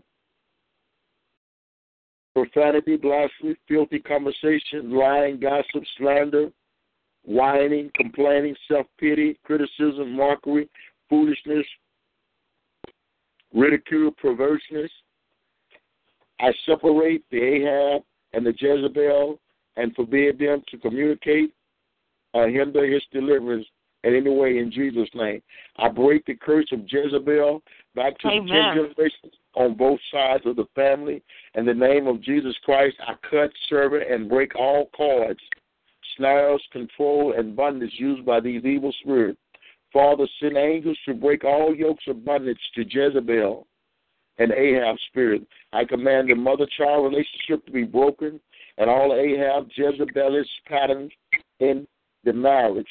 All spirit of Jezebel, masturbation, queen of heaven, queen of Babylon, hatred of men, rebellion toward men, father, husband, male, authority, God, divination, masculinity, spirit, untamed tongue, temper, destruction of family, priesthood, women's lib, all spirit of Ahab, Nimrod, Baal, laziness, hatred of women, mother's wife, fear of women, childishness, cowardice, hidden anger, sluggardness, self hatred, rejection, confusion. I break every curse of the automatic failure mechanism in the family. Teen generation on both sides of the family. All spirit of poverty, discouragement, failure, worthlessness, rejection must lead now. All spirits of abduction, rooted in rejection, gluttony, overeating, anxiety, nervousness, addiction, and craving for food and sweets, addiction and craving for any, for and bondage to all, alcohol, wine, drinking, mockery, strong drinks, hangover, morning after night before, deception and stupidity, addiction and craving for the bondage of all drugs, marijuana, LSD, THC, mescaline, angel dust, cocaine, crack, heroin, Valiums, amphetamines, diet pills, barbiturates, tranquilizer, and all mind altering drugs, all spirits of lust, all the sex spirits which uh, enter through the eye, ear, partic- participation transferred or by inheritance, masturbation, drugs, shame, condemnation, pornography, homosexuality, lesbianism, sex perversion of any kind, include oral sex, anal sex, sodomite, incest, rape, fornication, adultery, immorality, occult sex, prostitution, harlotry, uncleanness, filth, filthy dream, filthy conversation, filthy imagination, sexual flashback, sexual fantasy, cruelty, impatient, and succubus spirit. I now command every spirit to loose his hold this morning. we decree and declare the power of God, the word of God over our life this morning. We thank you, Father Lord, that we're standing in heavenly places and that your Amen. word, hallelujah. We bind Satan, evil, evil spirit, occult spirit, the spirit of sin, spirit of traumas, and familiar spirits, demonic forces, satanic powers, and all that is involved in the room this morning. We take authority over it. Father, we thank you for in your word you have given us dominion and authority no matter what our parents has amen, lived before us and have done to us, or anyone that have hurt, manipulated, or controlled us in any way by word or deed, we now declare and decree that we're free this morning. We thank you, Father, amen, that every person under the sound of our voices program this morning going out, and that you are free because the word said, Whom the Son set free is free indeed. Amen. We declare and decree our deliverance now in this room and forevermore. And we will continue in your word. We thank God for the woman of God. We pray, oh Father, Lord God, that there be no backlash, there will be no manipulation, there will be not Amen. anything we can do, for we are free and we're going to walk in deliverance and freedom this day. And the Most High, we give him praise, glory, and thank you, Father. Hallelujah. Amen. Glory to God. Amen. Thank you, God. Thank you, Lord. Hallelujah. We do this every day. We do us a deliverance prayer every day, every day, every day. It's back in your hands, my sister. Amen. I, w- I want uh, Sister uh, Freddie to um, tell me what uh, what does she want today? I want to be free from um, self hatred and just I just want to be free from all the effects of um, self hatred and I mean deep a really deep down rooted hate of, of others as well because it's there. I hated my father so much for what he done to me till really deep down I don't I kinda hate everybody. Um because nobody helped me and I and I I just I hate every I just have no joy in anything. Um I want to be free. I want to be the woman God created me to be. I want to be able to enjoy life just because I'm alive. I want to be free from any mental disturbances. I want to be free and I just want to live. Yes, Father. Um I want to be restored to the original person that God made me before Mhm. I- before all of these demonic spirits just Mhm. overtook me and have been running running my life and my Okay. mind. So I just want to be be restored. Yes. Now, um, you have a pen and paper because I'm gonna give you um some suggestions, and this is a healing process, and there's some things you have to do. Um, you know, they say take one day at a time. You're gonna definitely have to take one day at a time to rediscover um yourself. Okay. Um, this sounds like to me the generational curse. That's number one. So you definitely want to fast and pray. We thank God for Apostle. Um, and you could, you know, find you a, a self deliverance prayer online or find you a true deliverance ministry. I don't know where you locate, but let me first think that we need to deal with the generational curses that runs in your bloodline. This is a generational thing that's been affecting you, that's been hindering you from going forward. Okay. And then um, you're going to have to change the, I guess, the renewal of the mind. You're going to have to change the way you see yourself and the way you see others.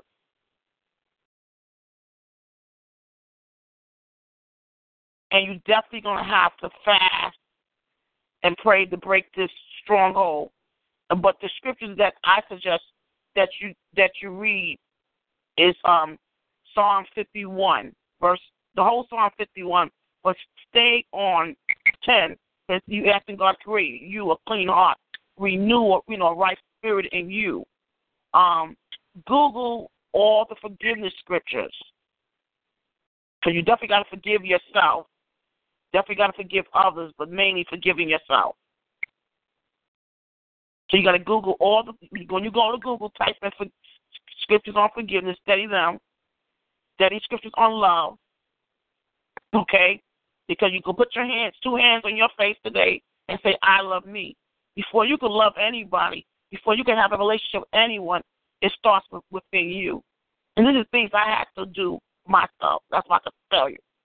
And every day you have to put your hands in your face and go in the mirror and say, I love me. I love me. The Lord is my shepherd. You know, read Psalms 139. I'm wonderfully made. You have to love, learn to love yourself. Okay? We know you got to forgive your father. Okay?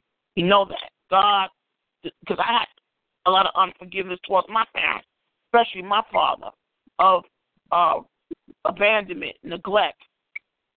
Um, he never said nothing, but it was him not being there emotionally, spiritually, nationally. Okay, so you definitely have to forgive your father because it's not about him; it's about you being set free. Your father was hurting. You don't know what he went through in his childhood, and nobody stopped the cycle of hurting, hurting, hurting people. Stop hurting. So nobody said, "Well, I'm not going to do." Nobody never say, "I'm not going to do to you what people have done to me." That's what I've done. I, but nobody thinks like that. Nobody say that because they want everybody to feel the same thing. So you, we got to stop. You have to stop saying that and thinking that and renounce some things. And then you're going to have to apologize. You're going to have to write a list and go back and apologize to some people and say, I'm sorry the way I treated you.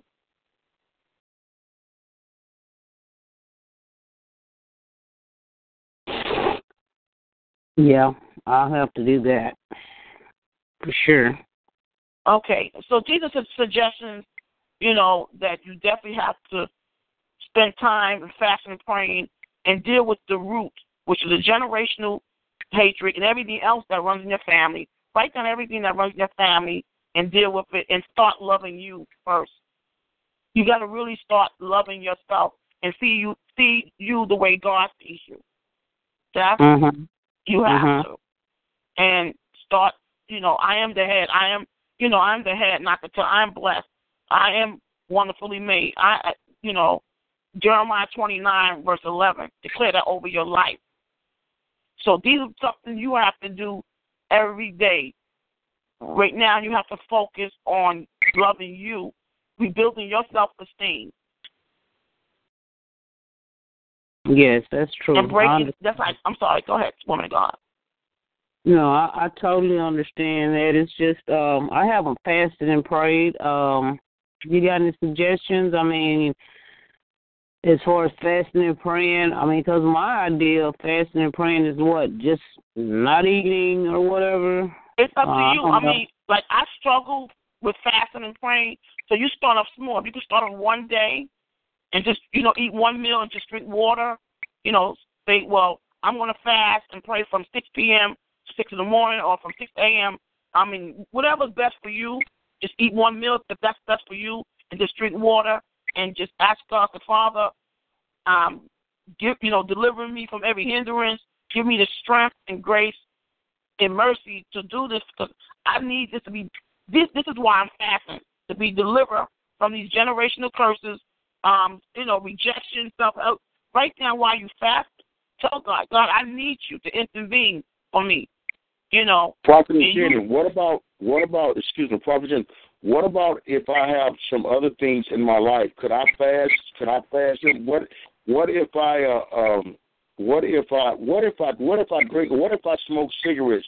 Could I could I could I fast? Is that could that be a fast too? If I say I'm not going to smoke Yeah, a cigarette this morning, That's, that's correct. You're right. Any type of stronghold in your life, you could fast one day, two days, three days. Start off small if you're not used to fasting, and, and, and just cry out to God and get get a prayer that's dealing with what you're dealing with, and also get scriptures to deal with it, and just cry out to God. Say, God, I need you to break this stronghold of uh, addiction from cigarettes, addiction from anger, from pride, unforgiveness, self hatred, whatever you're dealing with, cry out to God. And say, God, I want to be set free today.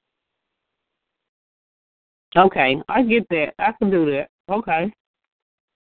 yeah, because you know basically, basically, really, really, really, what the deal is. The Holy Spirit speaking to me, and He brought my father before me. You know, in the midst of with the things my father was trying to teach me. You know, here I am drinking alcohol at the age of three, and the Holy Spirit just showed me my dad how that these generational curses now how they fall upon my children. You see, and and and, and it's because we are laid open to possible attack because the sins of our forefathers and our ancestors.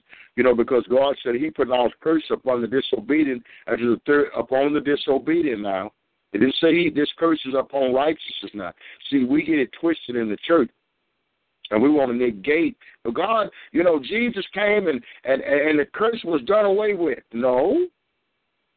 If you in disobedience, then Mm-hmm. the of your ancestors to the third to the fourth generation.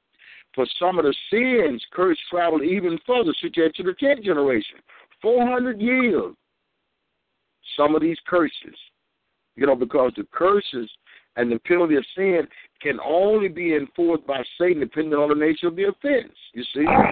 So evil spirits, they work in the lives of our descendants, and every one of us can see them. Uh, uh, uh, Prophet Jenny, you know how these curses work in the lives of your brothers. They work in the life of my children. That's right.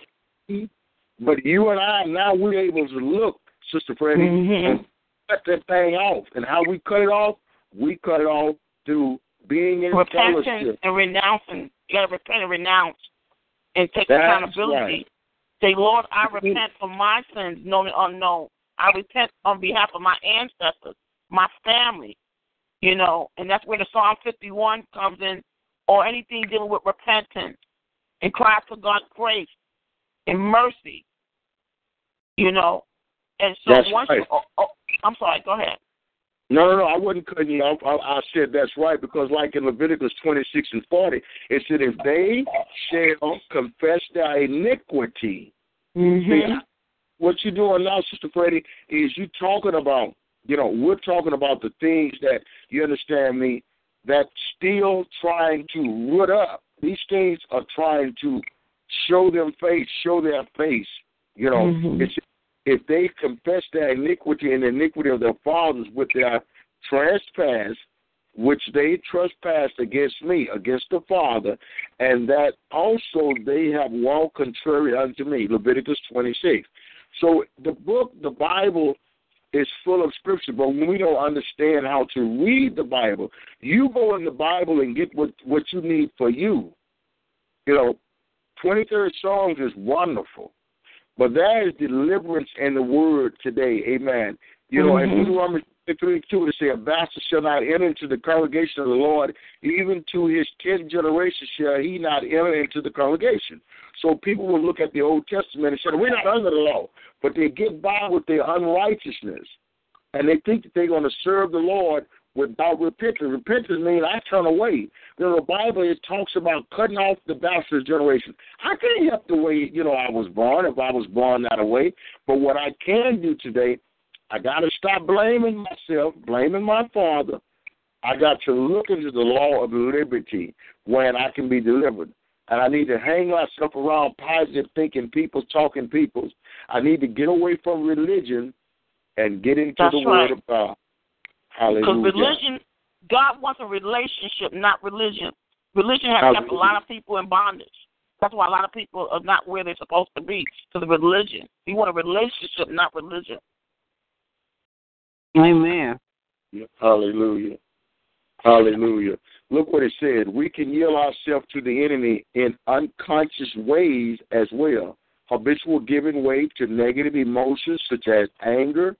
The Mm-hmm. minute the minute anger flare up in me, the minute the enemy says, Who called me? Who called oh, I see who called me and he gets right like like he tried to start up with I Robin Lynn this morning. Because we misunderstood. I misunderstood her. Fear, hate, rejection, and so on can lead to invasion of the evil spirit which reinforce these feelings. Emotional trauma and abuse in childhood provide excellent opportunity for demonic control to be established. God's law headship, headship and authority provide protection and blessings for the meek. Provision of this kind can also provide an enemy a way for attack on those unfortunate enough to be submitted to an ungodly covering. Congregations are subject to the religious evil spirit who teach false doctrine through a pastor. Mhm. Church open to the attack from the forces controlling ungodly parents and wives, from those working through their husbands. Child appointers both the blessings and the curse the parent qualify for unto the third generation. You see? Uh-huh. And this is what we have to know. It ain't no curse on my children. Because why? I decree, I declare, no matter what the enemy is doing, as long as the head, you know, you are the head. And you cannot allow your head to continue to be uh uh uh uh to continue to have these thoughts running through running through our mind. That's why we need to know scripture so that when the enemy come in like a flood, we can be saying, I know the Lord love me, Jeremiah twenty nine eleven. So we have to Mhm. learn scriptures. And if you just know Jeremiah twenty nine eleven, that is a deliverance scripture that Jeremiah, and he will lead us. I didn't Mhm. get this away tonight. I didn't get like I am. I need to stay before this word, Sister Freddie, because an attack come upon me every day. Every day an attack come upon me. That's right. Every you know, day. Pastor, you are right. Every day, as people of God, and especially as the five, eh, all of us, none of us exempt. But now I want to talk about the fivefold ministry: the apostles, the prophets, the evangelists, the pastor teachers, any you know, anyone in leadership.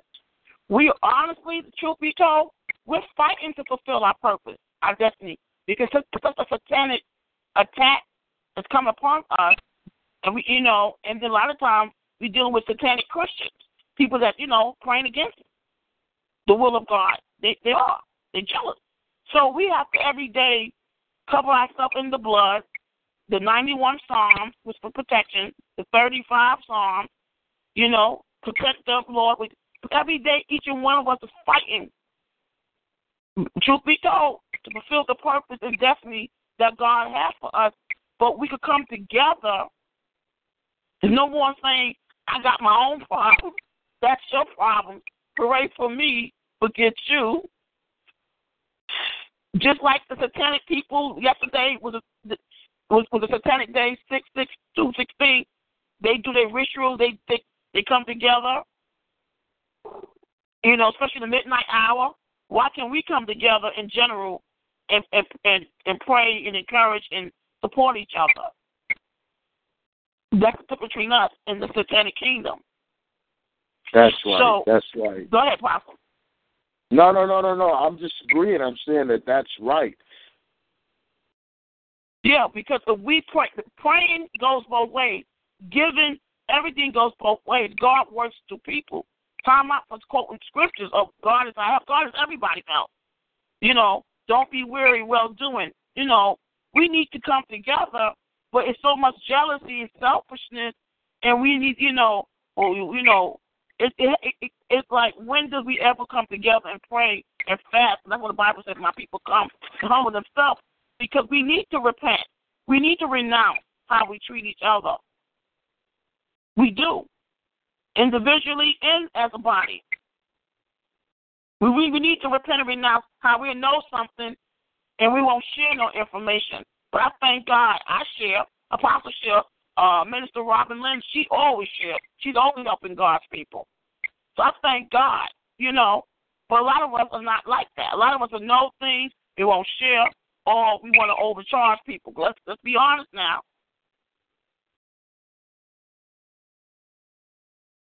And so, um, event, um, woman of God, um, you know, that, that's the suggestions, and just take one day at a time, because God is with you, and it's no coincidence I'm on this line this morning. I didn't expect to call in. You know, I thank God, Apostle. You know, he's on, he's on his post because I was expecting to finish up my my second book. I have a second book that needs to be finished up, and I and I want to go to the library. But I saw Apostle. I'm excited. I want to tell him, and I thank God for him giving me the opportunity, not knowing there are people that think like that. I never understood why people I'll be good to people and they'll turn around and, and, and do the same thing. Now I know. Listen to your testimony, woman of God. Amen. I didn't know a lot of people felt like that because that because me I've been hurt, I've been used abused, but I didn't want to see nobody go through my pain. But I know that nobody thought the same thing about me. Exactly. And that wasn't easy for me to say. I get on this prayer line every morning and um still, um there's things there that need to be that need to go. Um that was hard for me to admit that um I uh, to, to that I, that deep down that I I want to see people hurt because I was hurt and I try I try to push it to the side and I try to be good and I try to be all right but the minute something come up the first thing that comes to my mind is I don't care about you because nobody cared about me. So, and you can if if I went through it, so can you. And But is you what a lot of can't people say think it about. anymore, though. Go you ahead, can't Papa. say it anymore because God, because God, you know, he, he, he you know, uh, uh, uh, um, uh, you, you have to get the book uh, from a prophetess Jenny because, to really, to be honest with you, the stuff that prophetess Jenny would do to me on the telephone, you know, she would, uh, uh, she, she would want me to understand, but I don't, you know. I don't. I didn't want to get into negative with her, but she said, "Apostle, you need to listen to me. You need to listen to me because you know you don't understand. You know you just." And I'd be like, I'd be like biting my teeth, just grinding, just grinding out my teeth, just hold my mouth closed. Almost need to just take something and wrap it around my mouth because I want to speak out, but I realized that it need to come out. You know, it need to come out until this stuff come out. You know, the stuff that I said online about how that you know I was a, a, a running for men that wanted to rape me and stuff like that. You know, Mm. I'm sitting here being a homosexual right now, but I ain't because guess what? I told it. And I, Amen. I, I didn't God's like grace it. and mercy You know? protecting you. But you know So- what, Apostle? That's the problem with the body of Christ, and that's the problem in families because nobody wants to talk about anything. You can't cover up. If you don't confront, if you don't deal with the root, the root will deal with you. And so that's why when you know when I lost my brother last year, I honestly I was really upset with a lot of people as ministers. But I went to the crisis hotline because they listen. They know how to. They they know how to listen to you, understand you. Because I didn't understand how I stood by so many people, and now I need somebody just to be there to stand with me. Everybody was MIA. I, I, it really to this day bothered me how people got spiritual amnesia. You know how they forgot about Sister Rosalind when I was the one was there for them when nobody else. So I I thank God for the crisis hotline. So when I'm going through something or when I'm having dreams, you know, whether I'm dreaming about my brother or satanic dreams, and of course I cancel those satanic dreams. But if I'm going through something, I call the crisis hotline because as a body, as a whole, we don't want to deal with nobody problems. We want to brush people off. You know, we don't. Nobody wants to deal with nobody problems. Everybody want to brush everybody off. We become lazy people. We be saying, "Oh, go to God," but God works through people. That's right. And they were shooting. They kept shooting you off in the wrong direction. You know. Yeah. You know. Everybody want to pray, and everybody want to want to see. The problem is, is just like you said, Sister Freddie. You know, these peoples are hurting themselves. So they figure you're supposed to. They tell us that you know you have to go through in order to be strong. You have to go through. No, that's a lie from the pit of hell. I don't have to go through. I need someone to help lead me through what I'm going through for. I went through enough. You know, that's Mhm. like uh, uh, preaching uh, on on uh, on, on uh, uh, you remember when I started a message up on uh, um, on uh, uh, uh, suffering. You remember when I started the message on suffering, and look like everybody got the suffering. Sister Jenny, but when I started preaching on suffering, the woman on her job, what the woman tell you, Sister Freddie? You remember, Sister Freddie, when I told you that we're going to have to go through, and God is saying that we're going to suffer. It Yes. Freddie her job because Sister Freddie, she began to take a hold of the Word of God. You know, Sister Freddie come on the line, when I first met her, I started asking her, Sister Freddie, how your day going? Well, I'm here. Then the next week, hey, Sister Freddie, how your day going? Well, it's getting better. Next week later, Sister Freddie, how your day going? I'm here. Then one Sister Freddie said, I can feel, I can feel him. Yeah. After that day when you could feel him, then what was the rest of the days you said? You began to grow. Yeah. The day you said I could feel him, from that day forth, I asked you again, and what was the next statement you made when I said, Sister Freddie, you said, I found out what the problem was. And what was the problem, Sister Freddie? Me? Well, Sister Freddie began to confess. So, you know, you listen at Sister Freddie and the and the aftermath. This that's not her today. The stuff she's speaking today, that is not her. Because when Sister Freddie opened her mouth and she began to declare her roots and what made her the way she was and what she had to contend, she didn't know any different. Her mother couldn't. Her daddy couldn't show her nothing. So Yeah, I know. Looking, life- looking for support and love in the wrong places. I've been there. Mm. Yeah. yeah. And so now, Sister Freddie, she see the enemy, and she realized that you know she still come under attack. Now we all come under attack. You know, I mean, I was under attack Saturday. A young man come to the house, and I angrily opened my front door and told him, "Get your behind up out of here. Get your ass my driveway." Yes, I cursed him.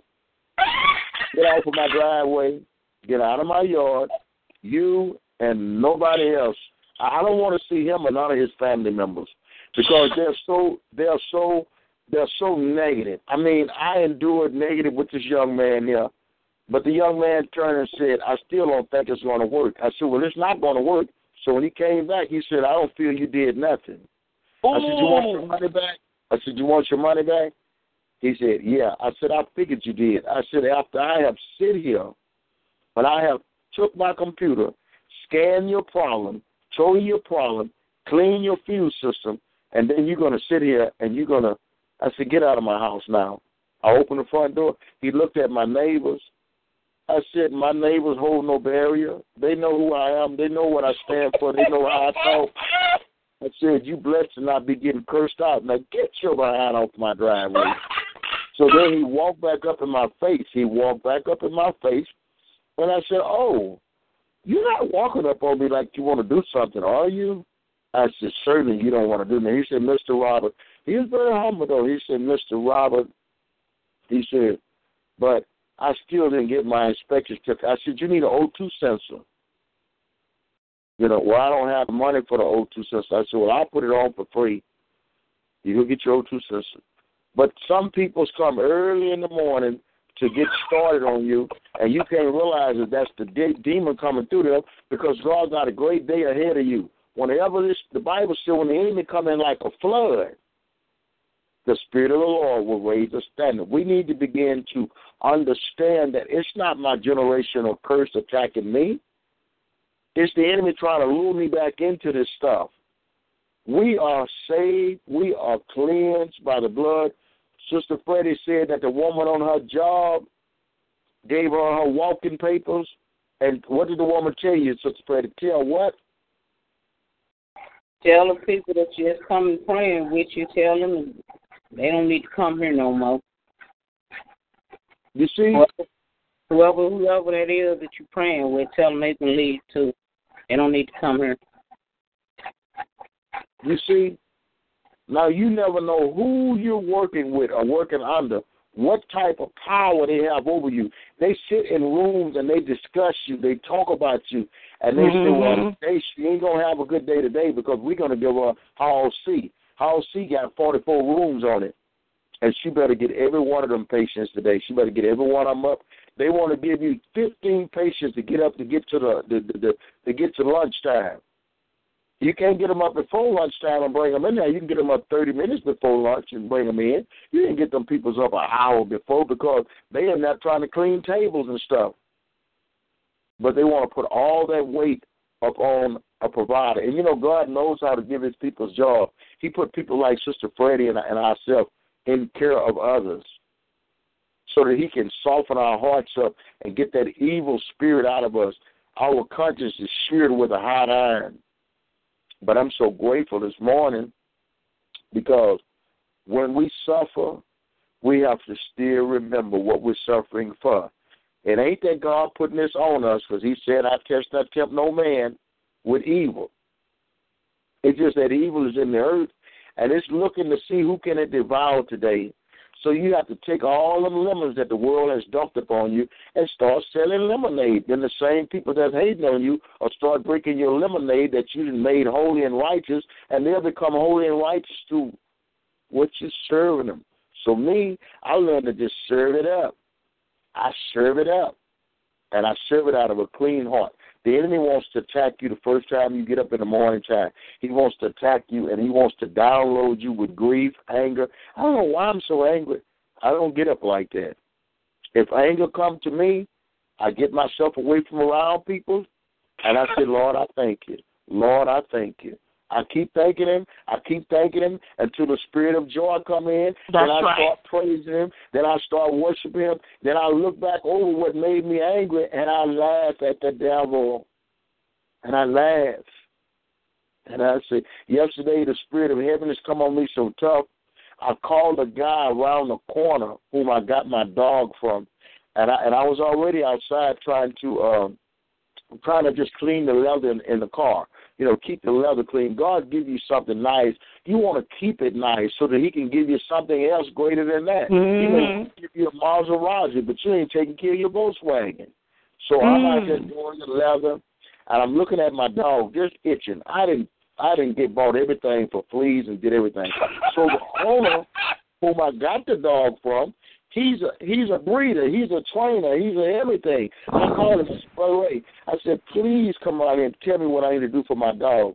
I'll be there, Reb. That man ain't came, ain't called. So the spirit of anger didn't rise up in me. The Holy Ghost said, You don't need him. I'm gonna show you what to do. He said, Go down there and get you some pine old pine. Bathe your dog in pine old pine vinegar. Pine old pine and vinegar. And then go and mop the garage with pine old pine and take everything up and wash it and make it clean for him. And I did.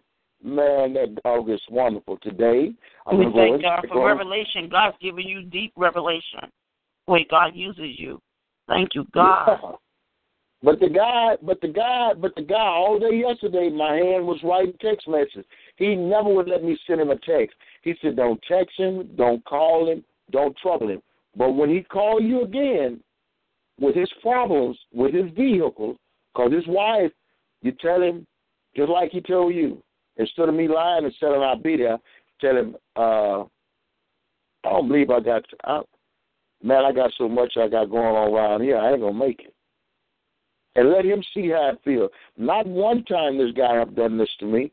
I have been there in his life to help him. He had no money. His vehicle was That's how people are. They don't appreciate good people.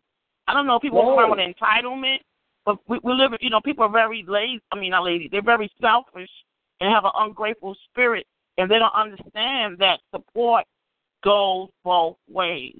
Not what. Not want to hurt you. The Holy Spirit showed me this. This is what the Holy Spirit told me. The Holy Spirit said, and the Holy Spirit told us, told me this about some of my relatives too. They don't only want to be around you to get what they want because Yeah. they can't People you. like I told the. Lord, I said, Lord, I don't want to be this way. I said, why I can't talk about something but you? You know what I mean? My whole comment, I told my auntie, my auntie called, and she sparingly called me because I'm always dropping scriptures. I'm just dropping scriptures like rain, you know, in her life. You know what I'm saying? My mother the same way. I'm just my mother said, but mama know that. Well, I want to tell her if you know it, why you don't live it. But I don't say that out of respect. You know, and it's just so much that you know the enemy try and wring my nose. He tries to wring my nose, you know, through people's coming through my life and saying things to me, you know, and I don't have an answer for their foolishness. And the Holy Spirit, you know, it's like I, the other day I was so angry online, and and what I was angry about is because I was sitting here and I opened the tablet up, and when I opened the tablet up, I went to um, um, Instagram, And when I go on Instagram, my poor 13 year old child, she ain't following these people. These people following her.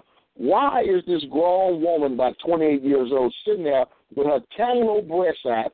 Why is she sitting on this woman's face and it's on my daughter's page? Mm. So I'm trying to figure out how what to say to this woman. And I was so mad till I charged the whole house up. I was spiritually angry. I told Sham, I told my wife, y'all just sitting here. I need some help. I need somebody praying. I need somebody to get my back. You know, I'm just vexed with all these demons around me. I don't have nobody praying for me. You better pray. You better pray. And then when I got through, I sat down and the Holy Spirit said, Now you sent a message to that woman. And the message said, Take your uncleanness away from this line, or the Lord will move you from this world. Hmm. Anderson, and I'm praying for your life. And do you not know that woman removed that thing off of there? Because why? I didn't judge her. See, we're so quick to judge each other. You know, we want to, just because we know some scriptures, want to go in there and say, You're not, you Satan, you get out of here. so obviously the woman feared God. She got off of that, didn't she? Yeah.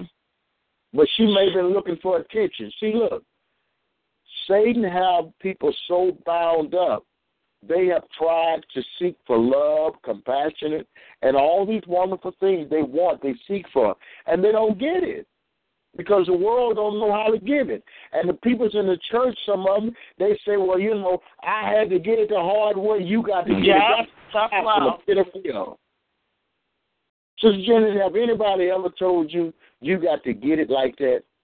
Yeah, I've I've experienced that um worse since last year until now. It's like uh no one um is mindful of the sacrifice that I've done not only for three brothers that was in the prison system, thank God, to his home. One been home after twenty five years and one came home in two thousand fourteen, but I don't nobody uh doesn't care the sacrifice I've given out when I needed support, and I labor um, for a friend last year who was dealing with two brain aneurysm, and nobody cares that it took so much out of me, and then I, you know, then I had this loved one in the hospital, and then my cousin came on attack on my birthday last, and a couple of days my brother. So nobody really is mindful, and a could go through the same thing when it, it, when you're a giver and when you're a caregiver, nobody cares and thinks about you. It's all about what you could give to them. And I've been saying, God, your words say in Luke six thirty eight, give, it should be given to me. Why are people always coming to me with their hands out?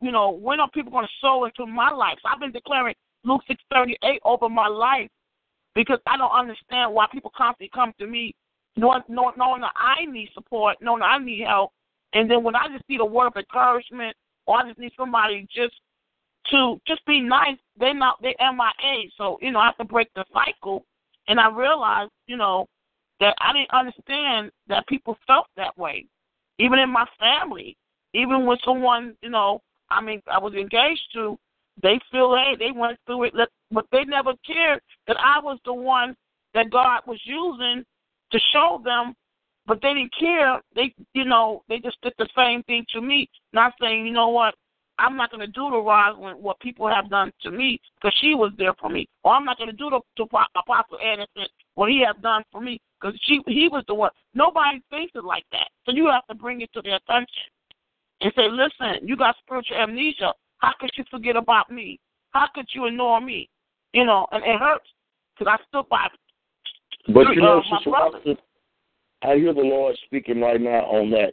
And and this is what I hear the Lord saying. The Lord saying that they can't give it because they don't know how to give it. He said every good gift comes from above. He said, but from this day forth, when you online, you start thanking the people for the gift. I want to thank you all for the gift that you all have sown into my ministry. You know, it's greatly appreciated. And if it be any of you all out there, you understand me likewise, you know, we want to also, you know, do as to you all as you have done to me and prick their hearts and their mind. Because I'm to tell you something, Sister When you stand for righteousness, People, uh, you know, the Bible said, uh, uh, uh, uh, as if some strange thing, as if you got horns sticking up out your ears or something. You know, people don't see people of righteousness as you understand me. They should see them. They see something is wrong with us.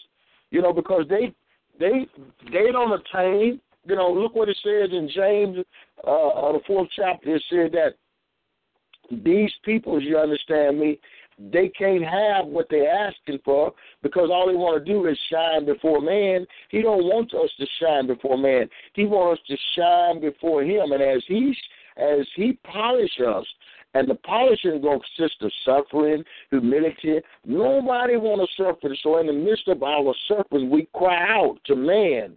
But I've learned, I've learned, thank you, Holy Ghost, Spirit of the truth. I don't care nothing about man doing anything unto me. Says Rosalind, God will put it on the ground for you. God will cause a stranger to give you a new car. I'm telling you, the life I'm living today, man is not giving me a spot nickel, I a believe dime. And I stopped looking for them to do anything for me. I'm gonna keep preaching the gospel. I'm gonna keep giving because they can't pay for what the Lord has given me. Because through my suffering, through my pain and my sorrow and my grief, Hallelujah, it's nothing but the anointing kept us this long. How can you stay on the line preaching and preaching and preaching, and you go on your Facebook page, and out of all these years, I have not gotten one person on Facebook to say anything about what I post. You know why? Because the world is embedded. The word is the world is is perplexed and vexed. He said, Love not this world, neither things of the world, for the pride of the eye and lust of the flesh. He says in Isaiah 13, I'm going to make me a man. So when God is making you, Sister Freddie, when He's making you, you fight, you feel funny because it's like I'm the only one. You feel like Elisha. I'm the only one that Jezebel seeking my life. You know, you're hurting, you know, but he's the only one going to console you. You're not going to find nobody. You know, that song say, I searched and I couldn't find nobody. You're not going to find nobody that's going to stand up and declare your righteousness. You got to talk to your own self and say, Lord, I thank you. Sister Freddie, you got to talk to yourself, Sister Jennings. You got to say, Mhm. Lord, I thank you. I call in it from the north, south, east, and the west. I live the life I live because of him. I drove two new cars because of him. Amen. I a drop top Mini Cooper because of him. I didn't have to go and buy the Mini Cooper. I didn't have to. I didn't even want no Mini Cooper. But if God want me to drop the top and blow that chauffeur, which I do, and I take Shama out in it, hallelujah, amen, it is what it is. You may not want what God is putting before you. You may not want to eat cornbread, beans, and rice today. But if that's in your house, eat it so that I you have a can live and testimony on declare that, His word. Apostle. I have a testimony on that. Yeah, because you know, I know the Bible says suffering is the way. Hallelujah. If you ain't suffered, he said, How long am I suffer? After you have suffered a while. How long is a while? After you have suffered a while. Arm yourself that you suffer likewise the just for the unjust, that I may bring them to God. Jesus said in First Corinthians, uh, First Corinthians seven chapter, I think, he said, I, even as I died in the flesh and was resurrected in the spirit, you also must die. We got to die to all this criticism, all this abuse, all this propaganda, all this fake stuff. I'm gonna fake it till I make it. No, I'm not gonna fake it. I'm making it now. Sound like me. The truth is the truth of the matter. Nobody's going to endorse you, Freddie. So don't worry about nobody endorsing you. The very ones around you, Sister Freddie, is going to be the very one. The more you get spiritual, spiritual, you're to sit back and you're to listen. And they're going to say, You don't understand me. You don't want to listen to me. That's why I don't call you. And then you say, I've been listening all the while, but you ain't been saying nothing. And you know, Sister Jenny, what they do. They call and they supposed to be saved. They supposed to be Christian. They supposed to be in this word.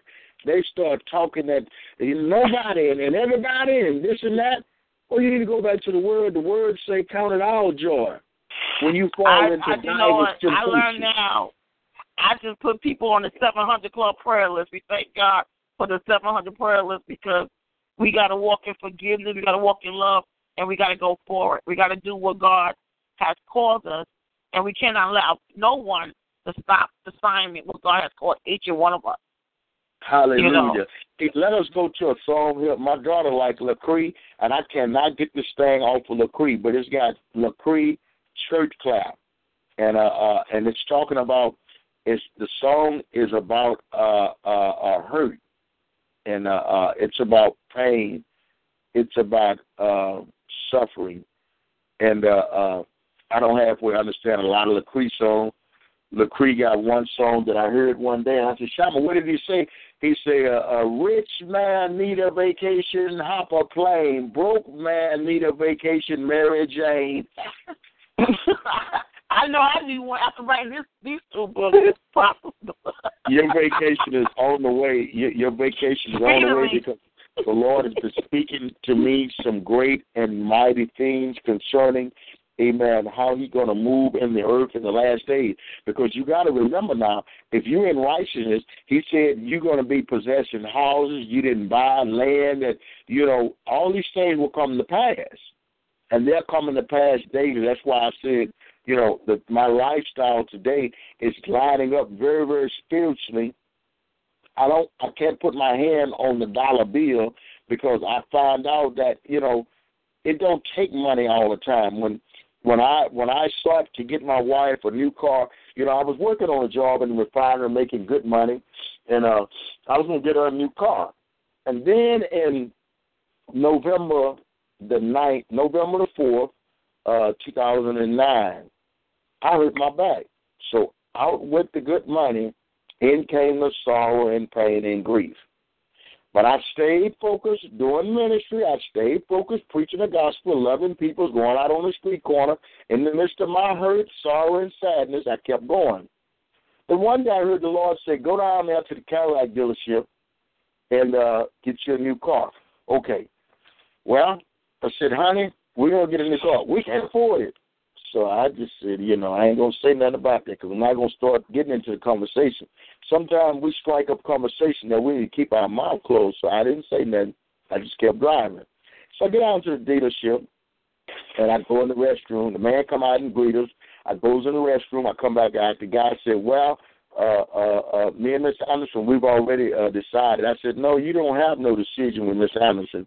I did not come down here for you to deal with Miss Anderson. I'm doing the dealing, and all I need for you to do." And by that time, a guy walked up. The guy walked up in my peripheral vision. I didn't see him. I heard him. He said, "Make it right. Give them what they want." I am Mr. Right. The man's name was Right. Mm. So all, all I tell them to do was Favor. Father, we thank you, God, for favor. That's right. That's that's what I'm talking about. All he could do is leave us alone and take us in there to financing.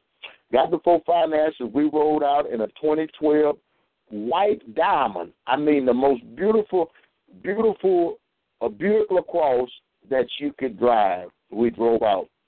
So in 2015, I took the vehicle across back, and the lady said, "You need two thousand dollars," and and uh, uh, I said, "No."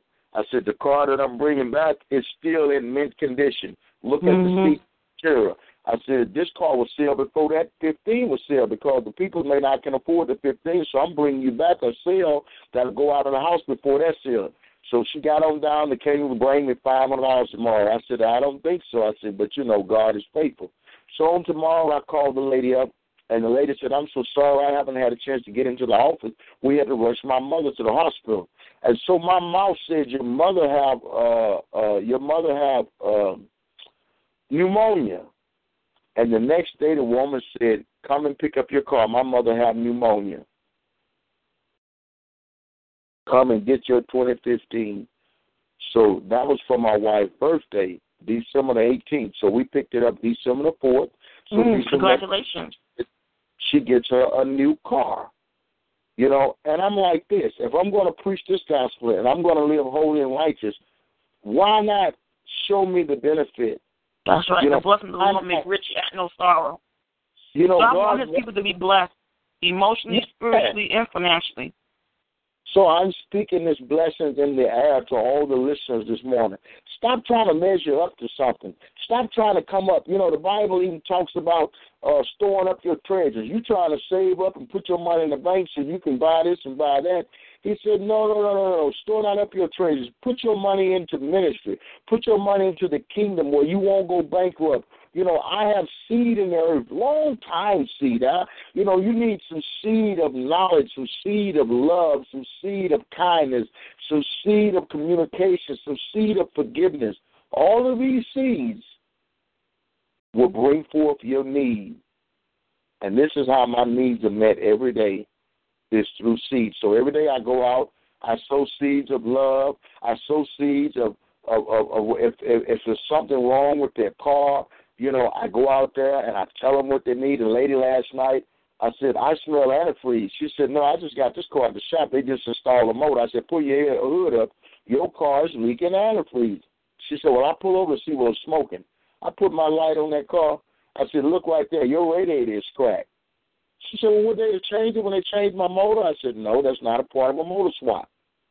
She was very grateful to know that her radiator was leaking her antifreeze. So that's a seed. I said, I said, it don't cost you nothing. You know, I give myself away. We need to be guilty. Every one of us has something that He has given Everybody us. has something to give. You're right about that, Apostle. And I thank Yes. God. And that's You know, why I say you have to God. open up your line. You have to open up your line. If God gave you a platform to stand on, if you're not there standing on your platform, that's one problem right there that's hindering your blessing. You can't you can't say, Well, I've been in so much struggle and pain. I'm being struggle and pain and hurt every day. Every day. That's hurting me right now. But I can't take all those tranquilizers. Well, we Oh, pray, we come, we command that pain to come out of you. We declare you are healed and you deliver, and you have the strength and divine health to walk What pain this free pain and do the work of God. What if this pain, some of that David stuff is keeping me humble? My grace is sufficient. God What grace if- and God what if- healing virtue. What is that? What is that's my pain? I, I begin to think that oh, so this pain is to remind me of your grace. See, he didn't put the pain there, but in the midst of all these tornadoes, volcanoes, and tsunamis, and mudslides, fires, floods, would you think that Satan is doing it? But in the midst of it, you need to be glorifying the Lord that you can recover all because whatever is lost in the shamble, he said he's going to bring it back to us. He wants to bring back to us the things that the enemy has taken. He wants to bring them back to us. And the only way they're going to get back to us is we what? He said after you have suffered. Now he don't mean for us to go around suffering everybody just spitting on us and talking us down. That's not the suffering he's talking about. That's not his suffering. Let's go to the song, and then we're going to open the lines back up again, and we want Jennings, Amen, Prophetess Jennings, to pray uh, for us, for all of us.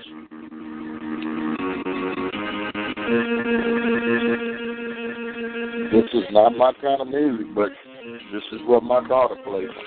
I can't get her to play nothing else. That ain't my kind of music. But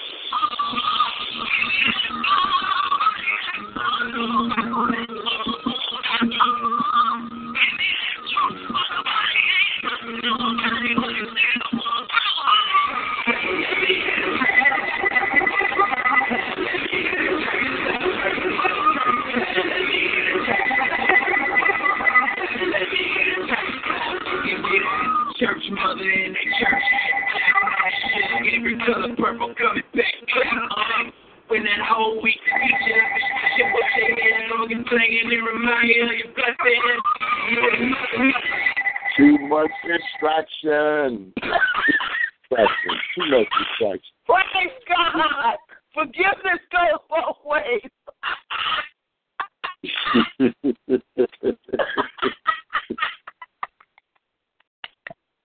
oh my God! It is, it is God's doing, and it is marvelous in our eyesight.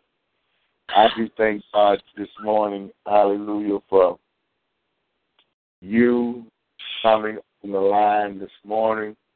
We have done the will of the Father. Hallelujah. And I'm going to meet with you offline. I want you to pray us out of the room. Hallelujah. And then I will meet with you offline in just. If you would Amen. pray us Amen. Um, for anybody that would like to, you know, Apostle, I thank you, and I'm definitely going to send you a free copy of the ebook. And um, I just want to give anybody opportunity want to get in contact with me. Is it okay if I give out my information, Apostle? Yes, please do. Okay. If anybody want to um, get the book, it's two books. To get one is forgiveness goes both ways, and another one is eight steps to take before I do. But um, you can contact me, author. It feels good, I am an author. Rosalind M. Jennings. Took me eight years, two months, twenty days to give birth to both of these books. Uh, four one two two one two zero seven four six four one two two one two zero seven four six. Um, the ebook is uh, two dollars and um the physical book book is normally eight ninety nine. But if you if you say, well, I heard you on the Apostle Andy show, I will show into your life for five dollars because um with me with this book it's it's dealing with forgiveness. There's so many people. I want to get a promotion to people to get the book, and I don't you know I don't want nothing to hinder people from getting this book. But it's uh, uh five dollars so you could um listen to Apostle Anderson show. But contact me, and if you're dealing with any unforgiveness, or you're dealing with something, and you need to get to the root, um, contact me at four one two two one two zero seven four six. Because the worst thing in life is to go through something, go through a test, a trial, hurt and pain, and not have not have the supportive and loving and understanding people to help you, you know. And so just because I suffered by myself, I'm I'm not I, I don't want to see nobody to go through what I've gone through last year, grieving and suffering by myself. I'm I'm going to break the cycle of then you know, you know. We're to break the cycle. It's because we're going through things by ourselves, and nobody care to care, you know, to call or even showing us the concern. I'm not going to do to you what people have done to me. So I'm going to break that cycle. Amen. Um, I want to pray a prayer. It's called praying against the spirit of rejection and disfavor. Father, I cover everyone on this line with the blood of Jesus, our homes with the blood of Jesus. In the mighty name of Jesus, by the new covenant I have with God through the blood of Jesus Christ, I take authority in Jesus' name and break every curse of rejection. I take authority in Jesus' name and break every curse of disappointment, misfortune, mistreatment, physical abuse, emotional abuse, spiritual abuse, abusive relationships, injustice, and disfavor in Jesus' name. I release everyone in their family from the curse of rejection and disfavor in Jesus' name. I break every covenant of anyone in their family they have made with the demon of rejection, disfavor in Jesus' name. I renounce and denounce the spirit of rejection and disfavor in Jesus' name. From today, you spirit of rejection, disappointment, abuse, disfavor, you have no more power, dominion over anyone in Jesus' name. I bind and cast out of everyone's life the strong one rejection and disfavor. From today, I declare decree by faith that you will no more be rejected but accepted. That I am accepted, no more hated, but loved. That I am loved, no more denied, but accepted. That I am accepted, no more disappointed, but say I'm appointed to fulfill my destiny in Jesus' name. If anyone out there um, wants to rededicate their life to Christ or uh, want to accept Jesus Christ as their Lord and Savior, just say, Jesus, I repent for my sins, known known and unknown, come into my heart. I want to accept you as my Lord and Savior. Please contact Apostle Anderson, and um, and we're here for you to pray for you. We pray that God will lead and direct you to a right church, a Bible fulfilled church that will, you know, that will teach you and you will grow. And we thank God for each and one of you, and we thank God that each of us can walk in forgiveness and love and break the cycle that we're not going to do to others what others have done to us. God bless you, Apostle, and thank you for allowing me to share my book that took eight years, two months, 40 days. Forgiveness goes both ways. God bless everyone. Thank you.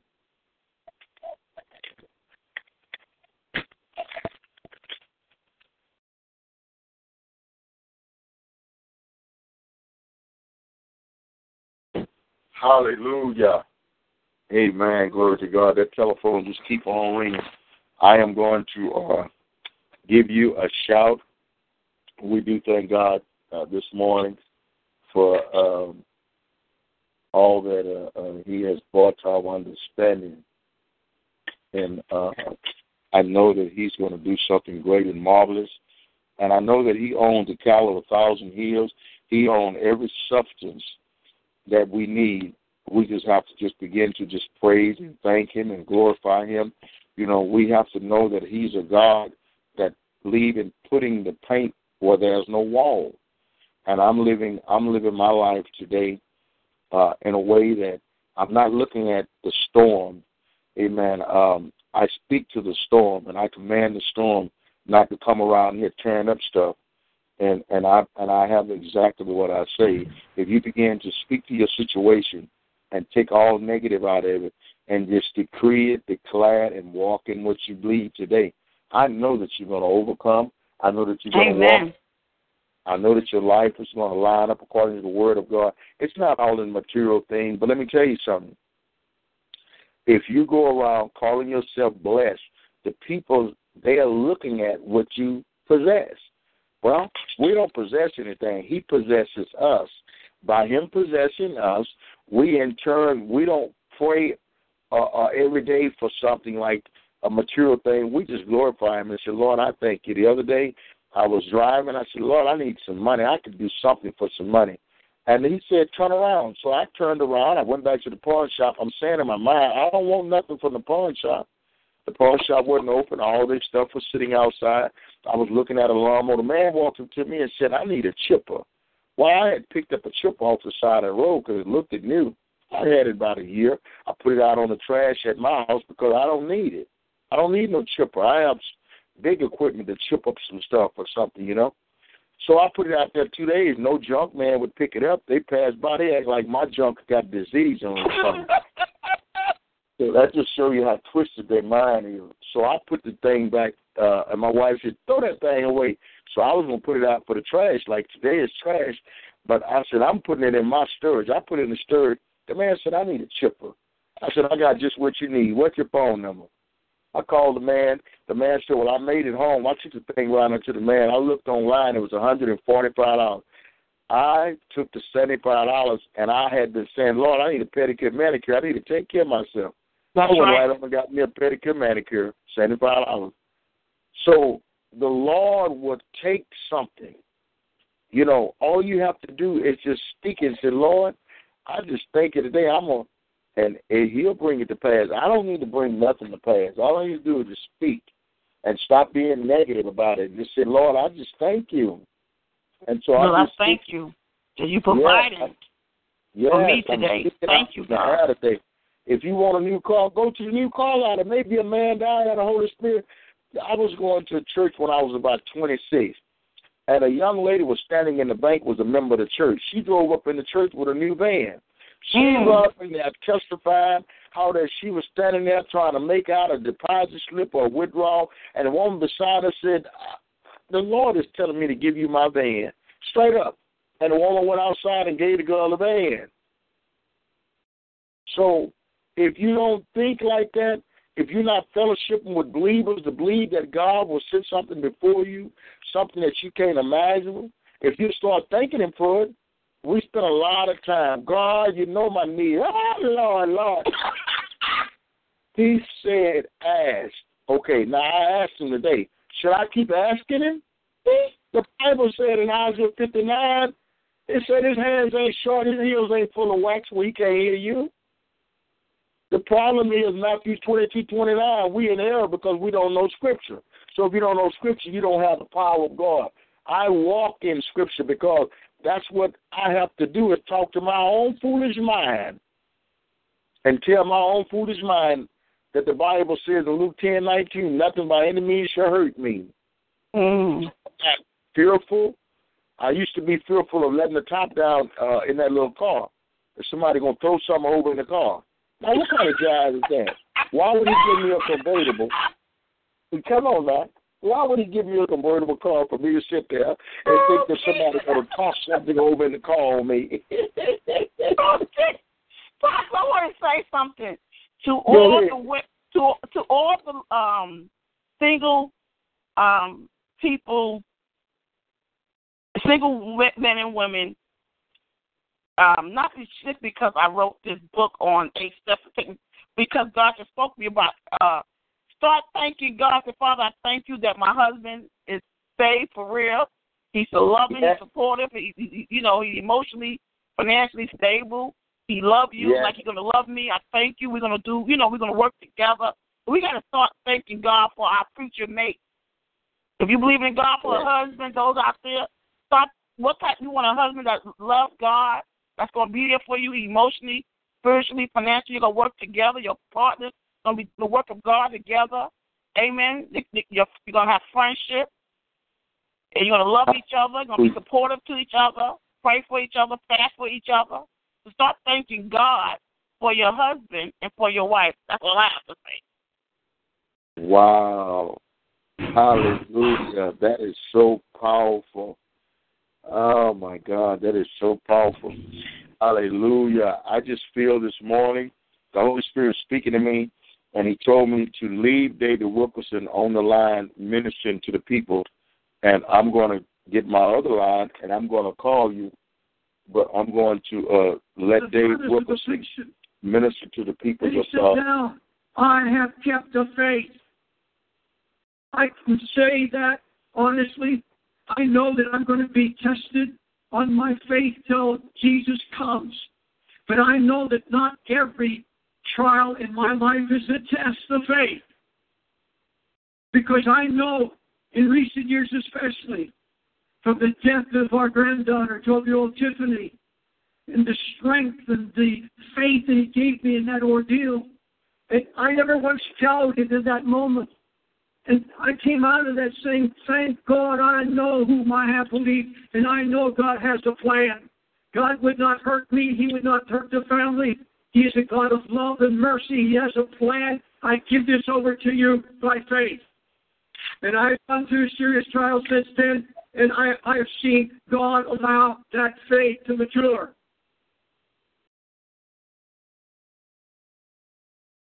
I fought a good fight.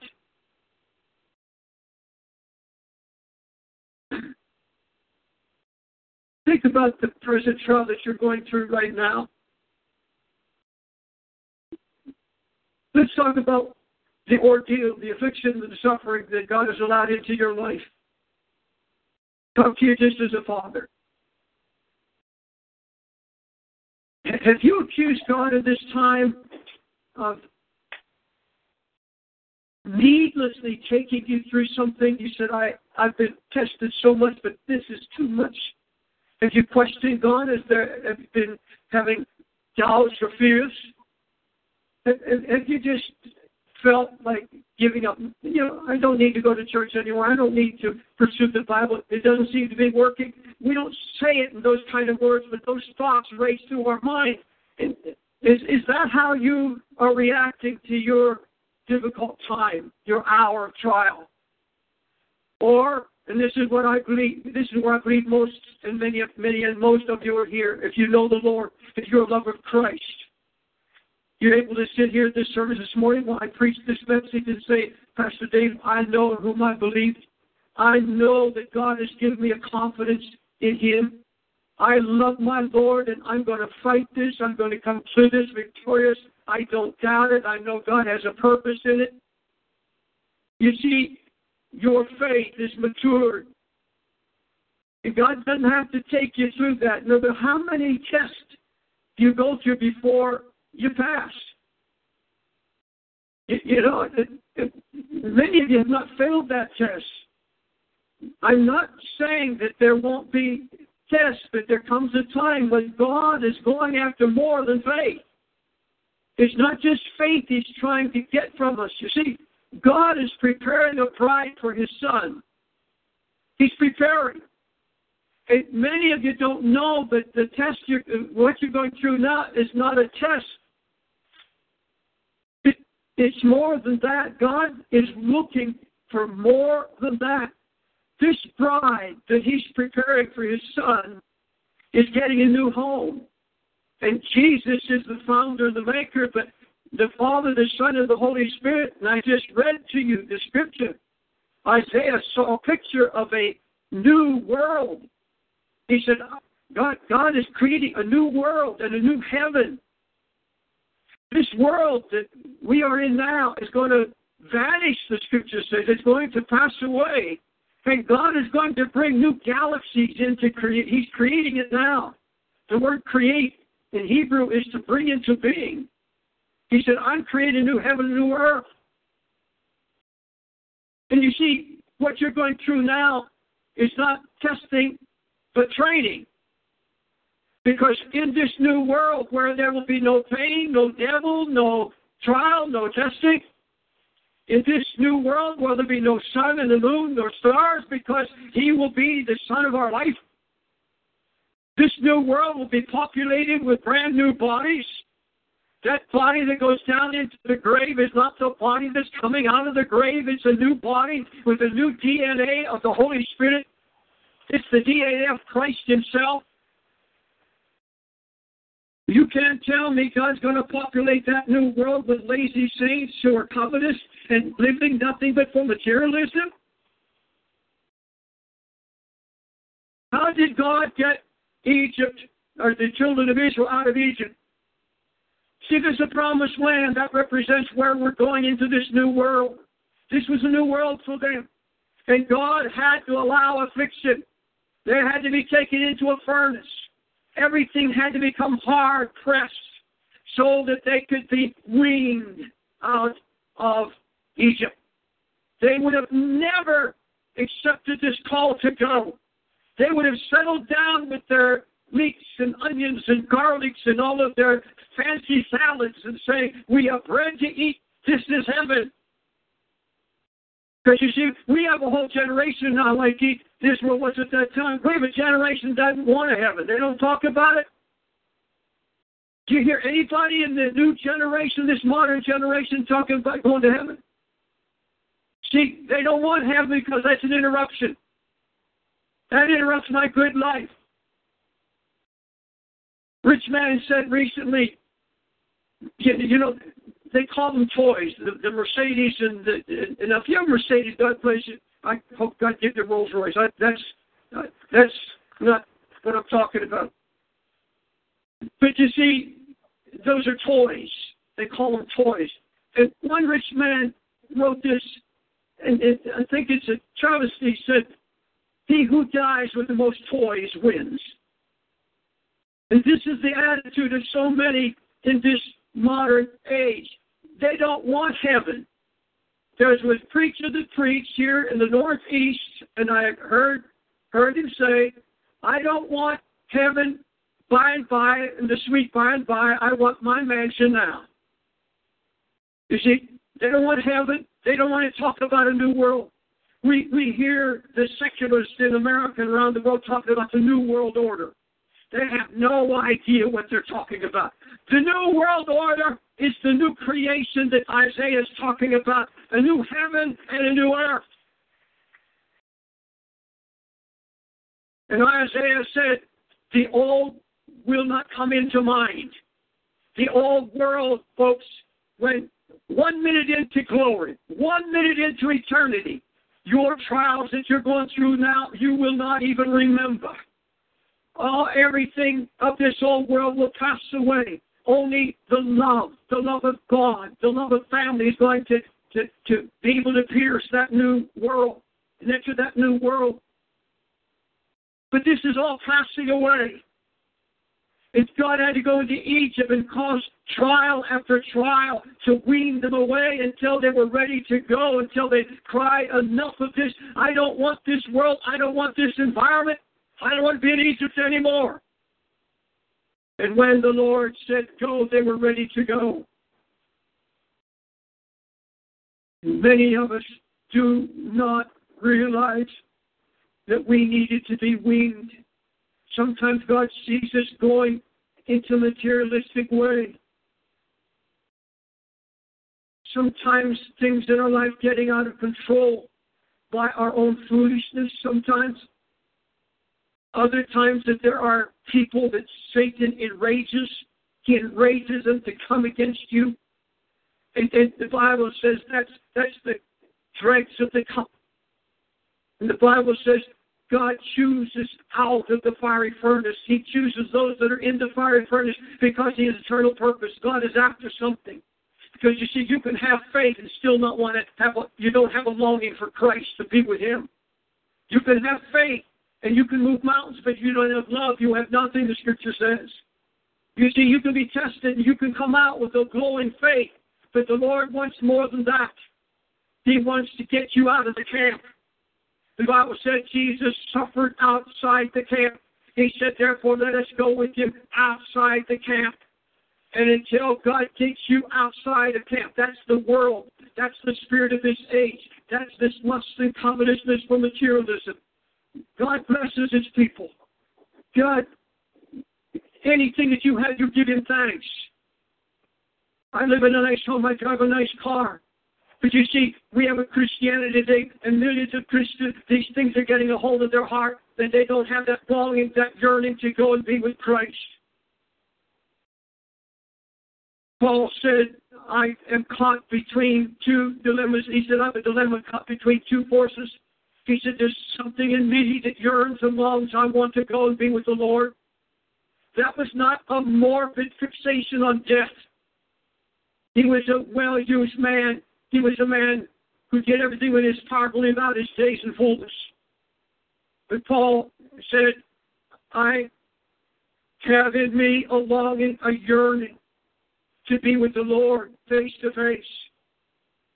And if that is not in us, if we don't have that constant yearning, if we don't have the New Jerusalem state of mind, if, if we are lingering here you see, Jesus suffered outside the camp, outside the ecclesiastical system, outside the political system, outside of society, rejected, outside the gate, outside the camp that pushed him out. And, and God has a wonderful way of pushing us out the gate, away from the things of the world and the attractions. This bride of Christ that God is preparing for his son God has to see that yearning. He said, if I'm going to give my son to you, and if I give you my son, I want to know that there's no other attraction in your life. I want to know there's no other longing. I want to know that he's everything. And I want to know that you want to be with him bodily, face to face. And that that's your dream and your and that's your pull in your heart that you want to be with the Lord. He's Paul said that Gaius came. He, he was not in this world. Abraham said, I'm a sojourner, I'm an alien, I'm a foreigner in the promised land. The Bible said he was looking for something. There was a constant yearning every time he got up every day. This searching, this longing of heart. He said, I'm looking for a city whose builder and maker is God the same city that Isaiah is talking about and prophesying about. A new Jerusalem, the home of Christ and his beloved for eternity. And sitting here this morning, how about yesterday and this past week or this past month? Has there ever been thoughts of going home? Never had thoughts of saying, Jesus, I just want to be with you. I want to be with you in that new world. Now we know His presence is with us. We talked about seeing Christ face to face in the Spirit. But you see, these spirits of ours have to be trained. This body I'm going to get a new body like unto his, the scripture says. He said that which goes into the ground is not that which comes out. But you see, the spirit that I have this morning, the Bible said, worship him in spirit and in truth.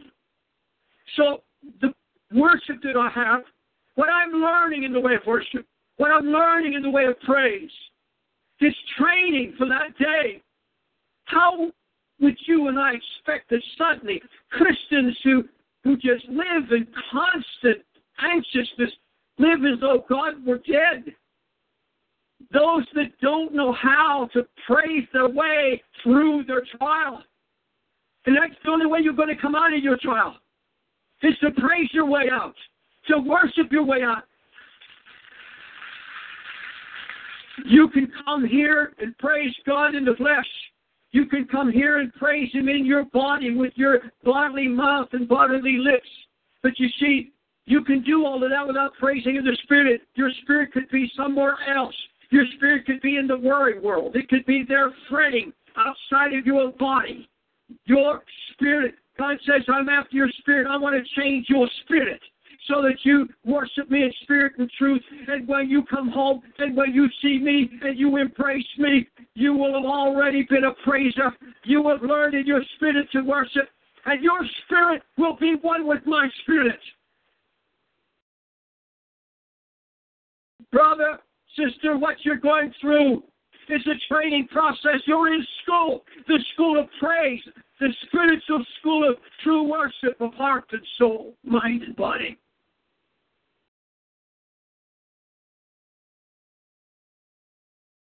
Behold, I create a new heaven and a new earth, and the former shall not be remembered nor come into your mind. Be glad and rejoice forever in that which I create. For behold, I create Jerusalem for rejoicing and her people for joy. Now listen to that.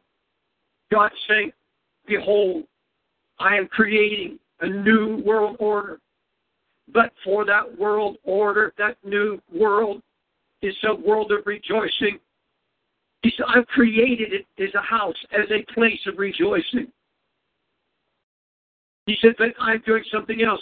Now, remember the word create here in Hebrew is bringing something into being. And God said, I, I am creating a, a people. I'm putting together a body. I'm putting together the bridehood for my son. I'm, I'm doing that. I'm creating that.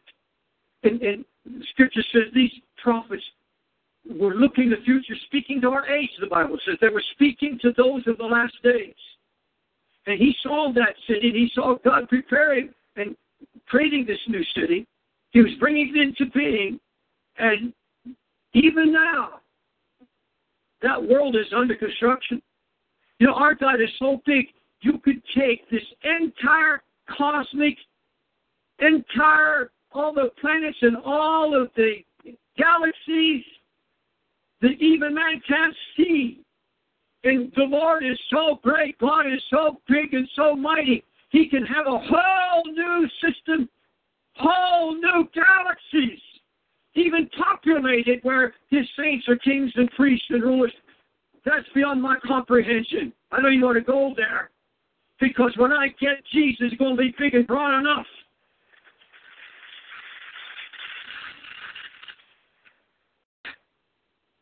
In him are the worlds unlimited and unknown. But you see, said, I'm preparing a people for that prepared place. And there is no way in to conceptualize how that can happen except by through the furnace, through the suffering, through the tribulation. And for the most part, I would say that many of you that are going through it, because you see, the closer you get to Jesus, the longer you walk with Him and the more you trust Him, the more severe your trial is going to be. It's going to be very, very severe sometimes. Because He said, I am making something, I am creating something here. And He's sculpturing it and He's working. It's so far beyond me, but I, I, I do know that it's very important how re- we react to our trials, in our trials. How are you reacting now? What you're going through? How are you reacting to the difficulty that you're even now enduring? You know, you, you can you can just give up, and many are giving up all over the country and around the world. We see them. They're just quitting. They said, Well, I'm not mad at God. I'm just going to go my way. I can't live under that intensity. I can't go that way because when I get close to the Lord, more I suffer. Yes, you do. But then you, you have something that others often do not have, and that's the glory and power and the understanding of the ways of the Comforter. You know how now to face the devil and all the powers of hell and be unshaken. And God has to have a people who cannot waver, who will not be shaken in the dark, dark times that are coming. Where does He find these men? Where does He find these women? He finds them in the furnace.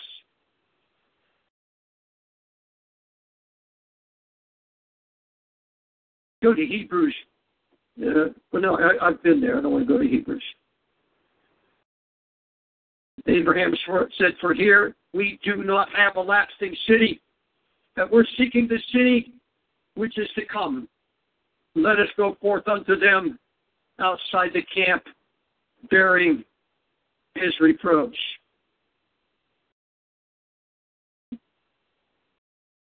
Bible says if we suffer with him, we shall also be glorified together. Paul, the apostle said, For I consider that the sufferings of this present time are not worthy to be compared with the glory that's going to be revealed in us. Paul said, In your trial, stop a minute. Get your eyes on eternity. Get your eyes on what is to come. The Bible said Jesus endured the suffering for the joy that was set before him. All through his ministry and time on earth, he had his mind fixed on the joy of that new world.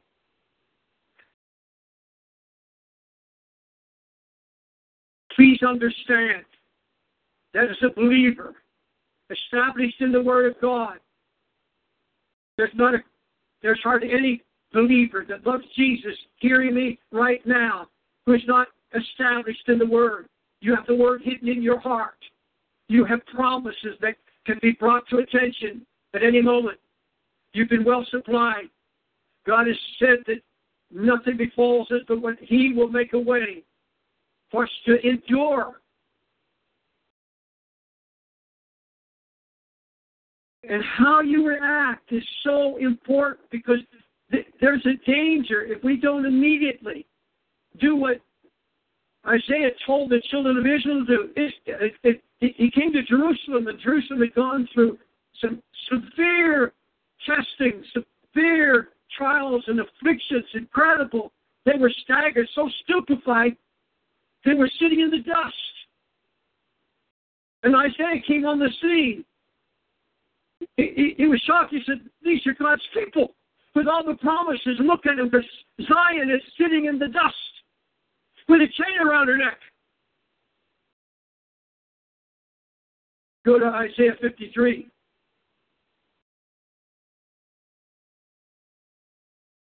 Isaiah 52. Isaiah 52, verses 1 through 3. Awake, awake, put on thy strength, O Zion. Put on thy beautiful garments, O Jerusalem, the holy city. For henceforth there shall no more come into thee the uncircumcised and the unclean. Shake thyself from the dust. Arise and sit down, O Jerusalem. Loose thyself from the bands of thy neck, O captive daughter of Zion. For thus saith the Lord, you sold yourself for nothing, you should be redeemed without money. Lord, help me now to speak what you're putting in my mind. Help me to see it. And I want you, congregation, to pray God give you insight and give you ears to hear and eyes to see what the prophet Isaiah is saying. Because you see, we are spiritual Zion. And those of us that are sitting here now going through the time of our life, are going through the most difficult time and affliction. You see, this, this Zion, the Jerusalem, historical Jerusalem, the people, this, this is uh, speaking metaphorically, but these people were so stupefied, so overcome by their sufferings they just sat down, feeling weak, no strength. And they had cast off their robes.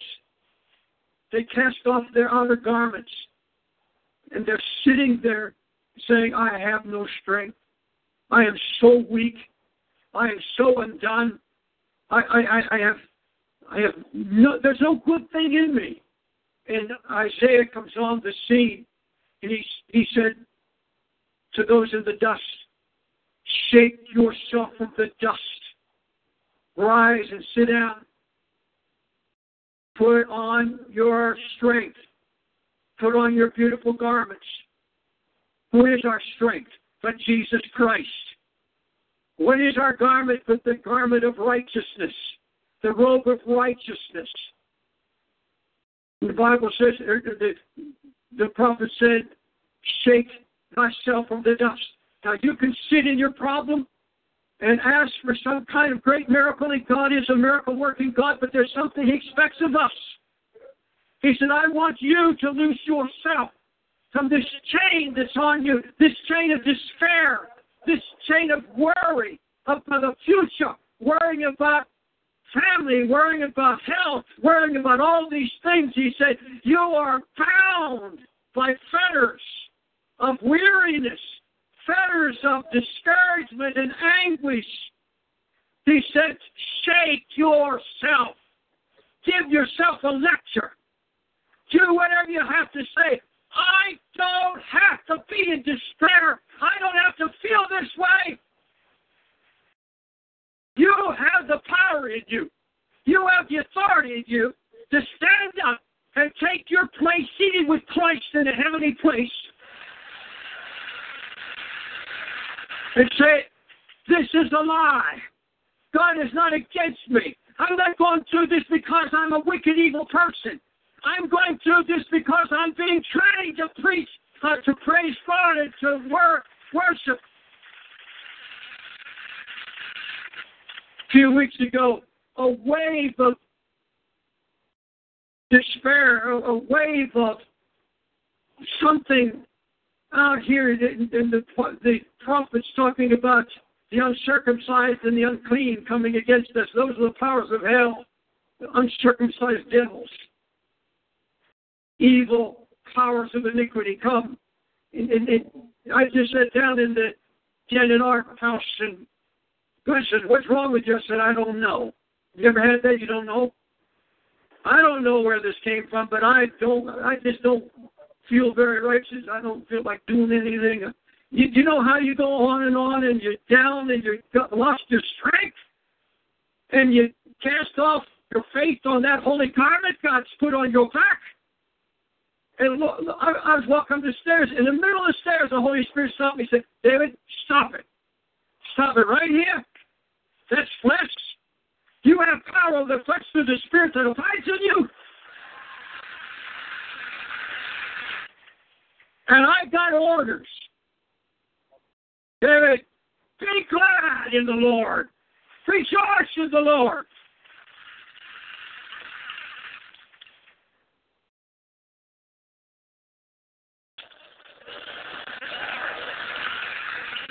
That was no test of faith. The faith wasn't wounded. I'm going to close in just a minute, but remember the, the, the three Hebrew children, Shadrach, Meshach, and Abednego? And, and they're thrown into this furnace heated seven times hotter. That was no test of faith. It was faith that put them there.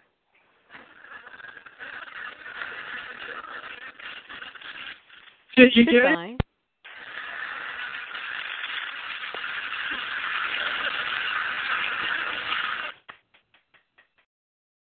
We'll say, well, well, what is it?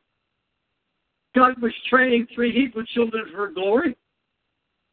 Because when the king looked in, he bends over and he looks in that fire. And I'll tell you, he sees four men. He he turns to his associate Didn't we put three men in here? And they were all bound. Look at them dancing. And that fourth one looks like a god. He looks like the Son of God. And I know what Jesus said as soon as he manifested himself. Gentlemen, get up. You're not bound anymore. Get up.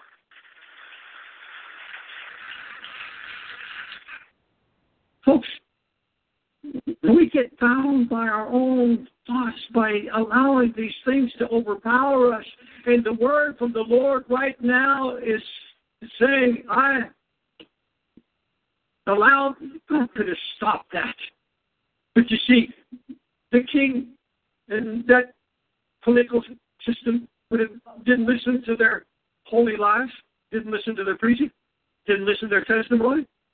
God said, I'm going to give them an object lesson. I, I'll give them a lesson. I'm going to give them something they're going to hear and see. What was it? Three saints who died in the worst trial that could ever behold mankind. And there they are, seeing Christ in his reality. There they are. And the king is saying, their God is going to be my God. Folks, look around. You don't have to look far. Fourth man is right in your furnace. The fourth man is right there. Let's stand.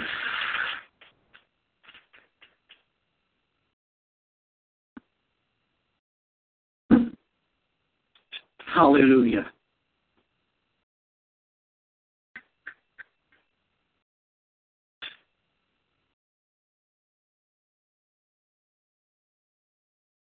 I want to say it again. And I want you to listen closely.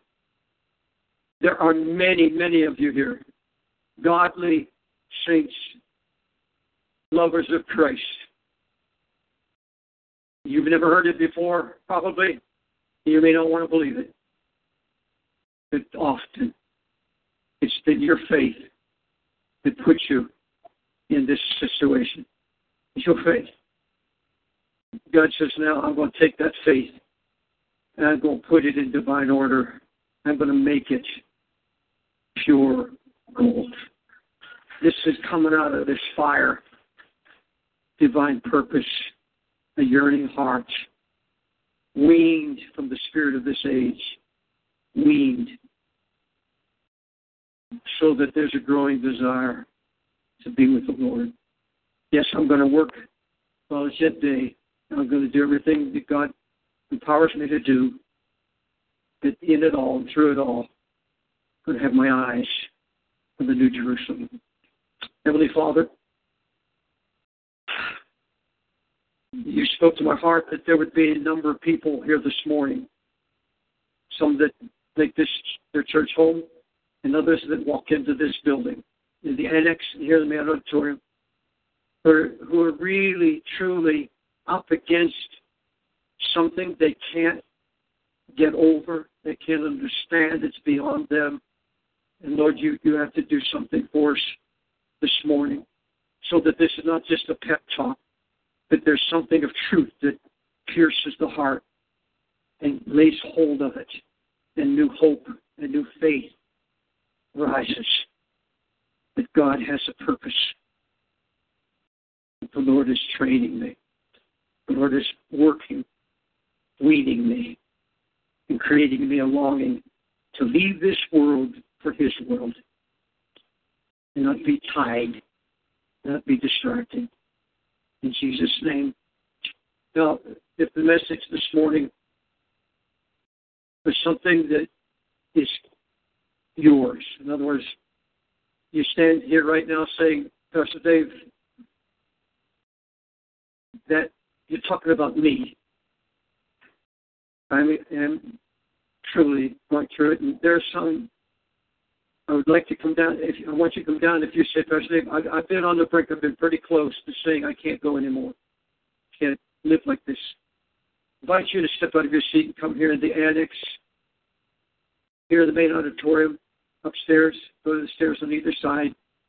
And oh, Pastor David, I, I have got to touch God I've got to, I don't want to leave this house the way I came in. Now, if you don't know Christ, if you're, if you're not walking with Jesus, if you have known Him, if you've slipped away from your love for Him, you've grown cold or indifferent, I invite you, if the Holy Spirit's talking, to come and join these that are coming. Now, if you don't know the Lord as Savior, all you have to do is right now say, Jesus, I surrender. Jesus, I give it all to you. Jesus, I trust you. I trust you with my life. I don't have to lead you prayer. You say that right now where you stand. And the Lord said He's more willing to give than you are to receive. He's more willing to forgive than you are to be forgiven. So right now, say, Jesus, at this moment, in this place, I surrender my life to you. Just say it right now. You can whisper it. He, if he can read your mind, he can hear your whisper.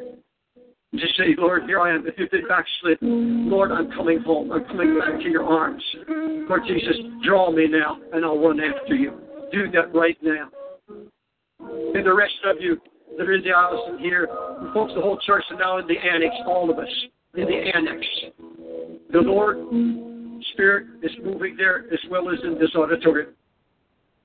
The Bible said God inhabits the praises of his people.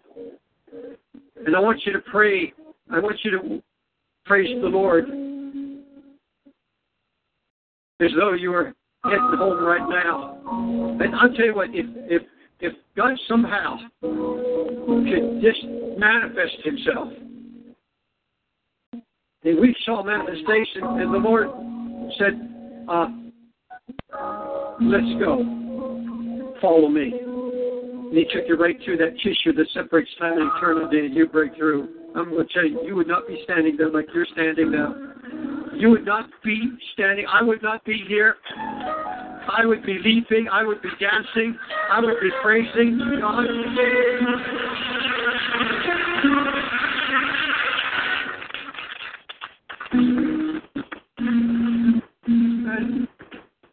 the, the truth is, he said he could come at any moment. The truth is, I may be prophesying right now. I don't know. But, uh, but we are, we, this is not your citizenship. You, you, you have a papers, yes, thank God for. I love America, but this is not my home. We are sojourning. We're passing on. We're passing through. We're going home.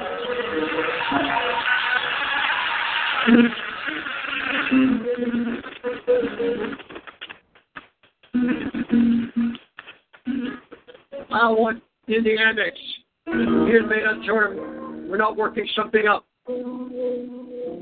My Bible said, make a loud, joyful noise unto the Lord. And if, if heaven, the new heaven and earth that's being created, is under construction even now, if God said, I created that as a place of praise and rejoicing and joy, you do what the Bible, this is your time. He wouldn't tell you to loosen those bands if you couldn't do it. He said, You loosen those bands. You shake them off by a step of faith. Say, I will not take this anymore. My God is with me. This is the conclusion of the message.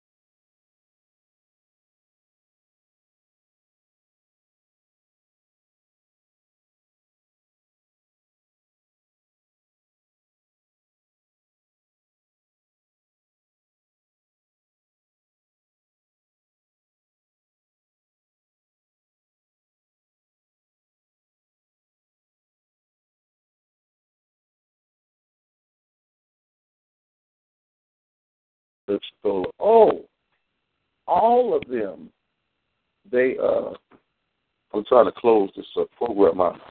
Let me mute my phone.